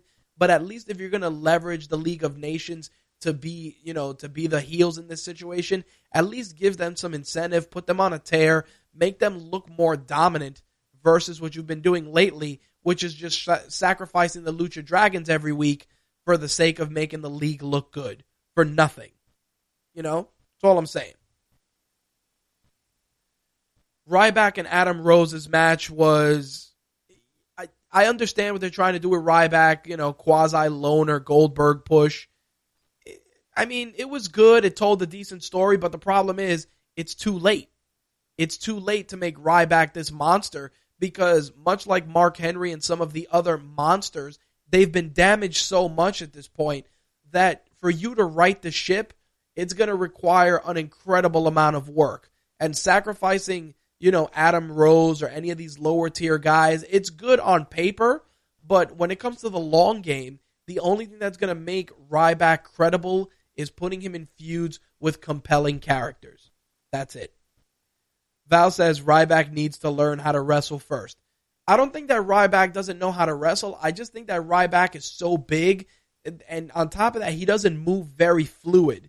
If you watch Ryback wrestle, it's very robotic, very you know, very wind up toy. He, you know, he moves like like like a wind up figure, which is weird because you know he's he he's a big guy, yes, but I, I I would think that he would be a little bit more fluid. That's not to say that you know guy you know mass monsters like Scott Steiner or Batista were were the pinnacle of fluid movement, but I mean even even Big Papa Pump back in the day, he didn't move so he didn't move in such a robotic fashion. I mean, it was part of his persona, but the way that he moved still was conducive to his gimmick. Ryback's gimmick is, I don't know, one week he's Goldberg, one week he's, you know, default wrestler, default creator wrestler with all the accessories. I, I mean, Ryback needs clear direction, maybe a manager, and some really, really good programs. And I mean programs with guys that can help him be better in the ring you know, a program with Luke Harper, uh, a program with Adrian Neville, you know, guys that can help bring out something special instead of just the typical, you know, squash matches or or or bullshit feuds that lead nowhere. That's it. The um excuse me. The the New Day and Y2 AJ's match was exactly what you would expect. It was really good in terms of of setting up a tag team title opportunity. I don't think that they're going to go full steam ahead with Y2 AJ. I've, I have a feeling that it's going to end with one of them turning on the other for some really, really big match. But I think that what they're doing now is fun. The crowd is really into it, and it's and it's at least giving the New Day something to do. My only problem with this is that you know you take the two guys that hated each other, you put them in a tag team, and you know what happens with them should they win the titles. I mean, the New Day have graduated to a point where the titles aren't essential to their gimmick, but if you put the belts on on Styles and AJ, what then? I mean, you know, there, there's always the possibility, like I like I said, that one turns on the other and we get some sort of a big payoff at WrestleMania. But you got to ask yourself, is WWE willing to go that route? Is it willing to give uh, AJ Styles, you know, his WrestleMania moment with him in the company only a couple of months? I mean, AJ, I think his his his resume has has has all but guaranteed him an opportunity. But I do think that if you're going to put him in that type of of a situation, you need to make it meaningful. You need to make it more than just, oh, this guy betrayed this guy, and they're going to settle it at WrestleMania. Uh, I, I think this will be a great opportunity to start transitioning AJ into some sort of singles gold, and um, that might be a good opportunity to do it. For me personally, I like the tag team. I think it's good, but I think it's something that you can only utilize as a short term fix and not a long term fix. Simple as that. Now, I did want to address uh, Brie Bella and Naomi and the build up for her and, and Lana clearly they're trying to do something with Lana at this point. Um, is Lana going to wrestle finally? I don't know, but I think that if you're not going to have Lana wrestle, then wasting her time with Brie Bella is just pointless. If if you want to do something good with Brie Bella for the time being, maybe send her down to NXT. Let her work with the girls down there for a little bit. Maybe maybe use it as a storyline. Hey, I'm going to go down to NXT, go back to basics. Maybe you make it that Daniel Bryan is down there helping train some of the NXT superstars, and Brie goes down there to work with him. Uh, put her in a program with somebody in the women's division, maybe Emma or Dana Brooke, and let her work in NXT not as a demotion, but just as a way to kind of add a little bit more energy to her character. I mean, Eva Marie's down there. She's not great, but I also think that Eva Marie is benefiting more from being in NXT than from being on Raw every week. That's for damn sure. Now, Val says uh, if they want to do something with Brie, they could send her ass home with a message to her sister that she's fired. You know what it is? I think I think, like I said, with Brie Bella, you don't demote her to NXT, but you leverage that where Daniel Bryan, like I said, goes down there to work with the with the superstars of NXT, and Brie, of course, being his wife, goes down there with him. And the NXT divas, you know, they pick on her, they try and and you know they they they say that she's you know that she's a cast off or a has been or whatever, and have her earn her way back up through NXT, maybe working a program with, like I said, Dana Brooke or Emma maybe Asuka for a little bit, uh, Nia Jax, whatever the case may be, it, it would do nothing but help Brie Bella be a better performer. I honestly think that that's the that's the direction you want to go in, and it's it's something that would work effectively in at least making Brie Bella credible in in another in another environment. Because on Raw she's floundering much like Naomi. Naomi's not doing anything on Raw either. You know? Val says Brian has something to offer NXT. Brie, not so much. You know what it is? They um the thing the thing is that like I said, you're you're using Daniel Bryan as kind of like the vehicle to put Brie down there to at least let her work with some fresh talent. like I said on Raw, she is floundering. There's there's nothing really viable for her there. She's she's almost in the same boat that Natalya's in. Natalya is except Natalya's a better wrestler, obviously. Val adds that Brie wants to go home. Maybe, but until then, you might as well get the most you can out of her as a performer before you know she she she heads home or she retires, which obviously is going to happen. But you might as well do something meaningful with her for the time being. Uh, the last match of the night, Ambrose and Del Rio was a good match. We knew that it was going to end with uh, Triple H, and it did. Obviously, Triple H coming out and accepting Ambrose's uh, challenge for a title, which is going to happen at their Roadblock event on the WWE Network. Uh, obviously, Ambrose isn't going to win the belt, but they did a really good job in showing that Dean Ambrose belongs in the main event there was a really good story. And I really liked the fact that Ambrose was like, thanks, Hunter, after the ass whooping that he took. I think um, there was really just a, a really good story there. And I think it did an amazing job in putting Ambrose over.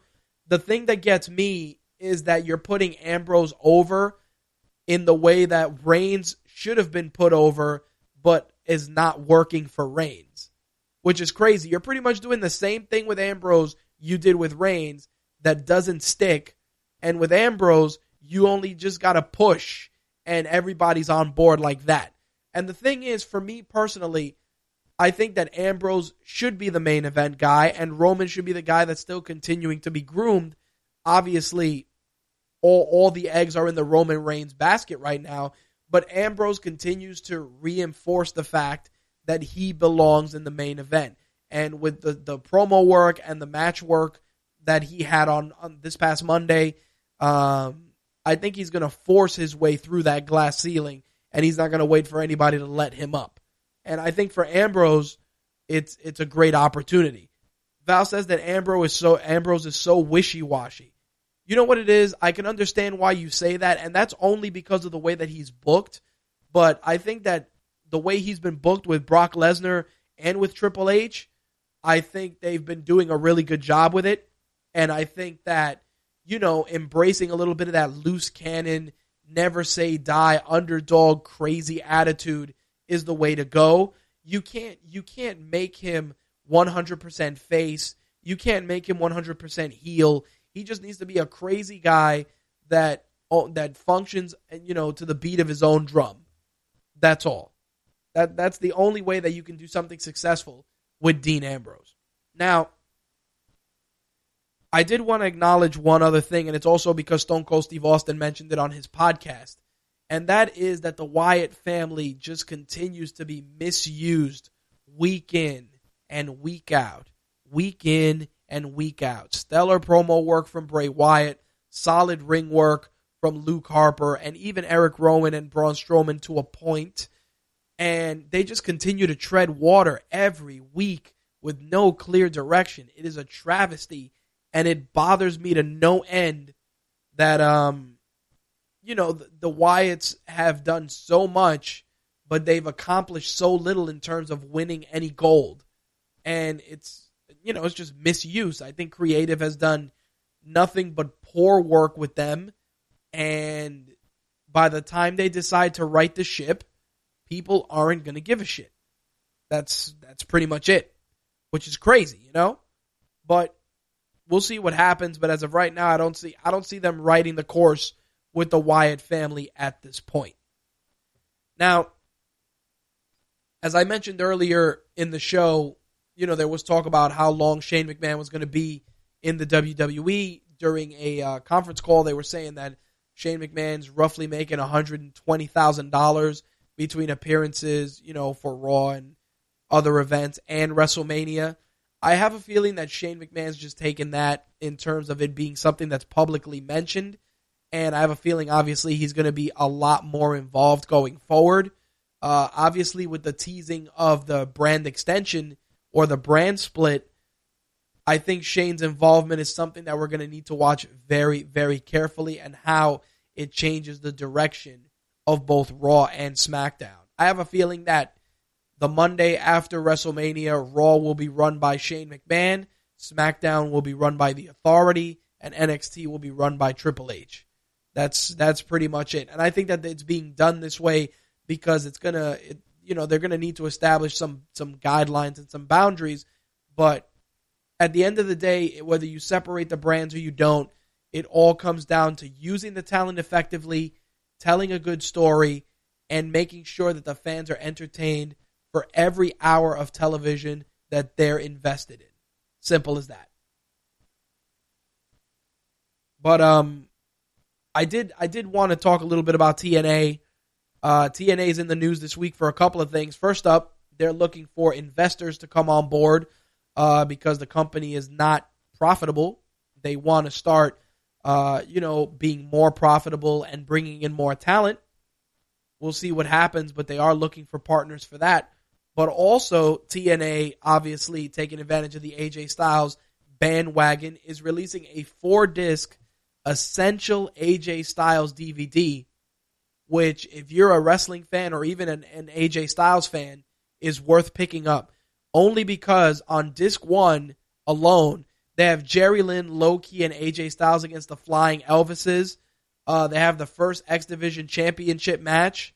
Uh, they have AJ Styles and D'Lo Brown versus CM Punk and Jason Cross. They have the Ultimate X match with AJ Petey and Chris Sabin, which was amazing. Uh, the steel cage match with him and Abyss. Uh, you know, a lot of great matches from 2005, which one of one of my favorites was him, Samoa Joe, and Christopher Daniels from Unbreakable. Also, uh, AJ Styles and Tomko versus Ron Killings and Consequences Creed, a match that if you've never seen, you should definitely check out. Also, the match with him and Tiger Mask, another match you can't you can't ignore. Plus, they have all his matches with Kurt Angle. Uh, the really awesome match with him and Doug Williams. Uh, another match from Turning Point with AJ, Samoa Joe, and Christopher Daniels for the world title.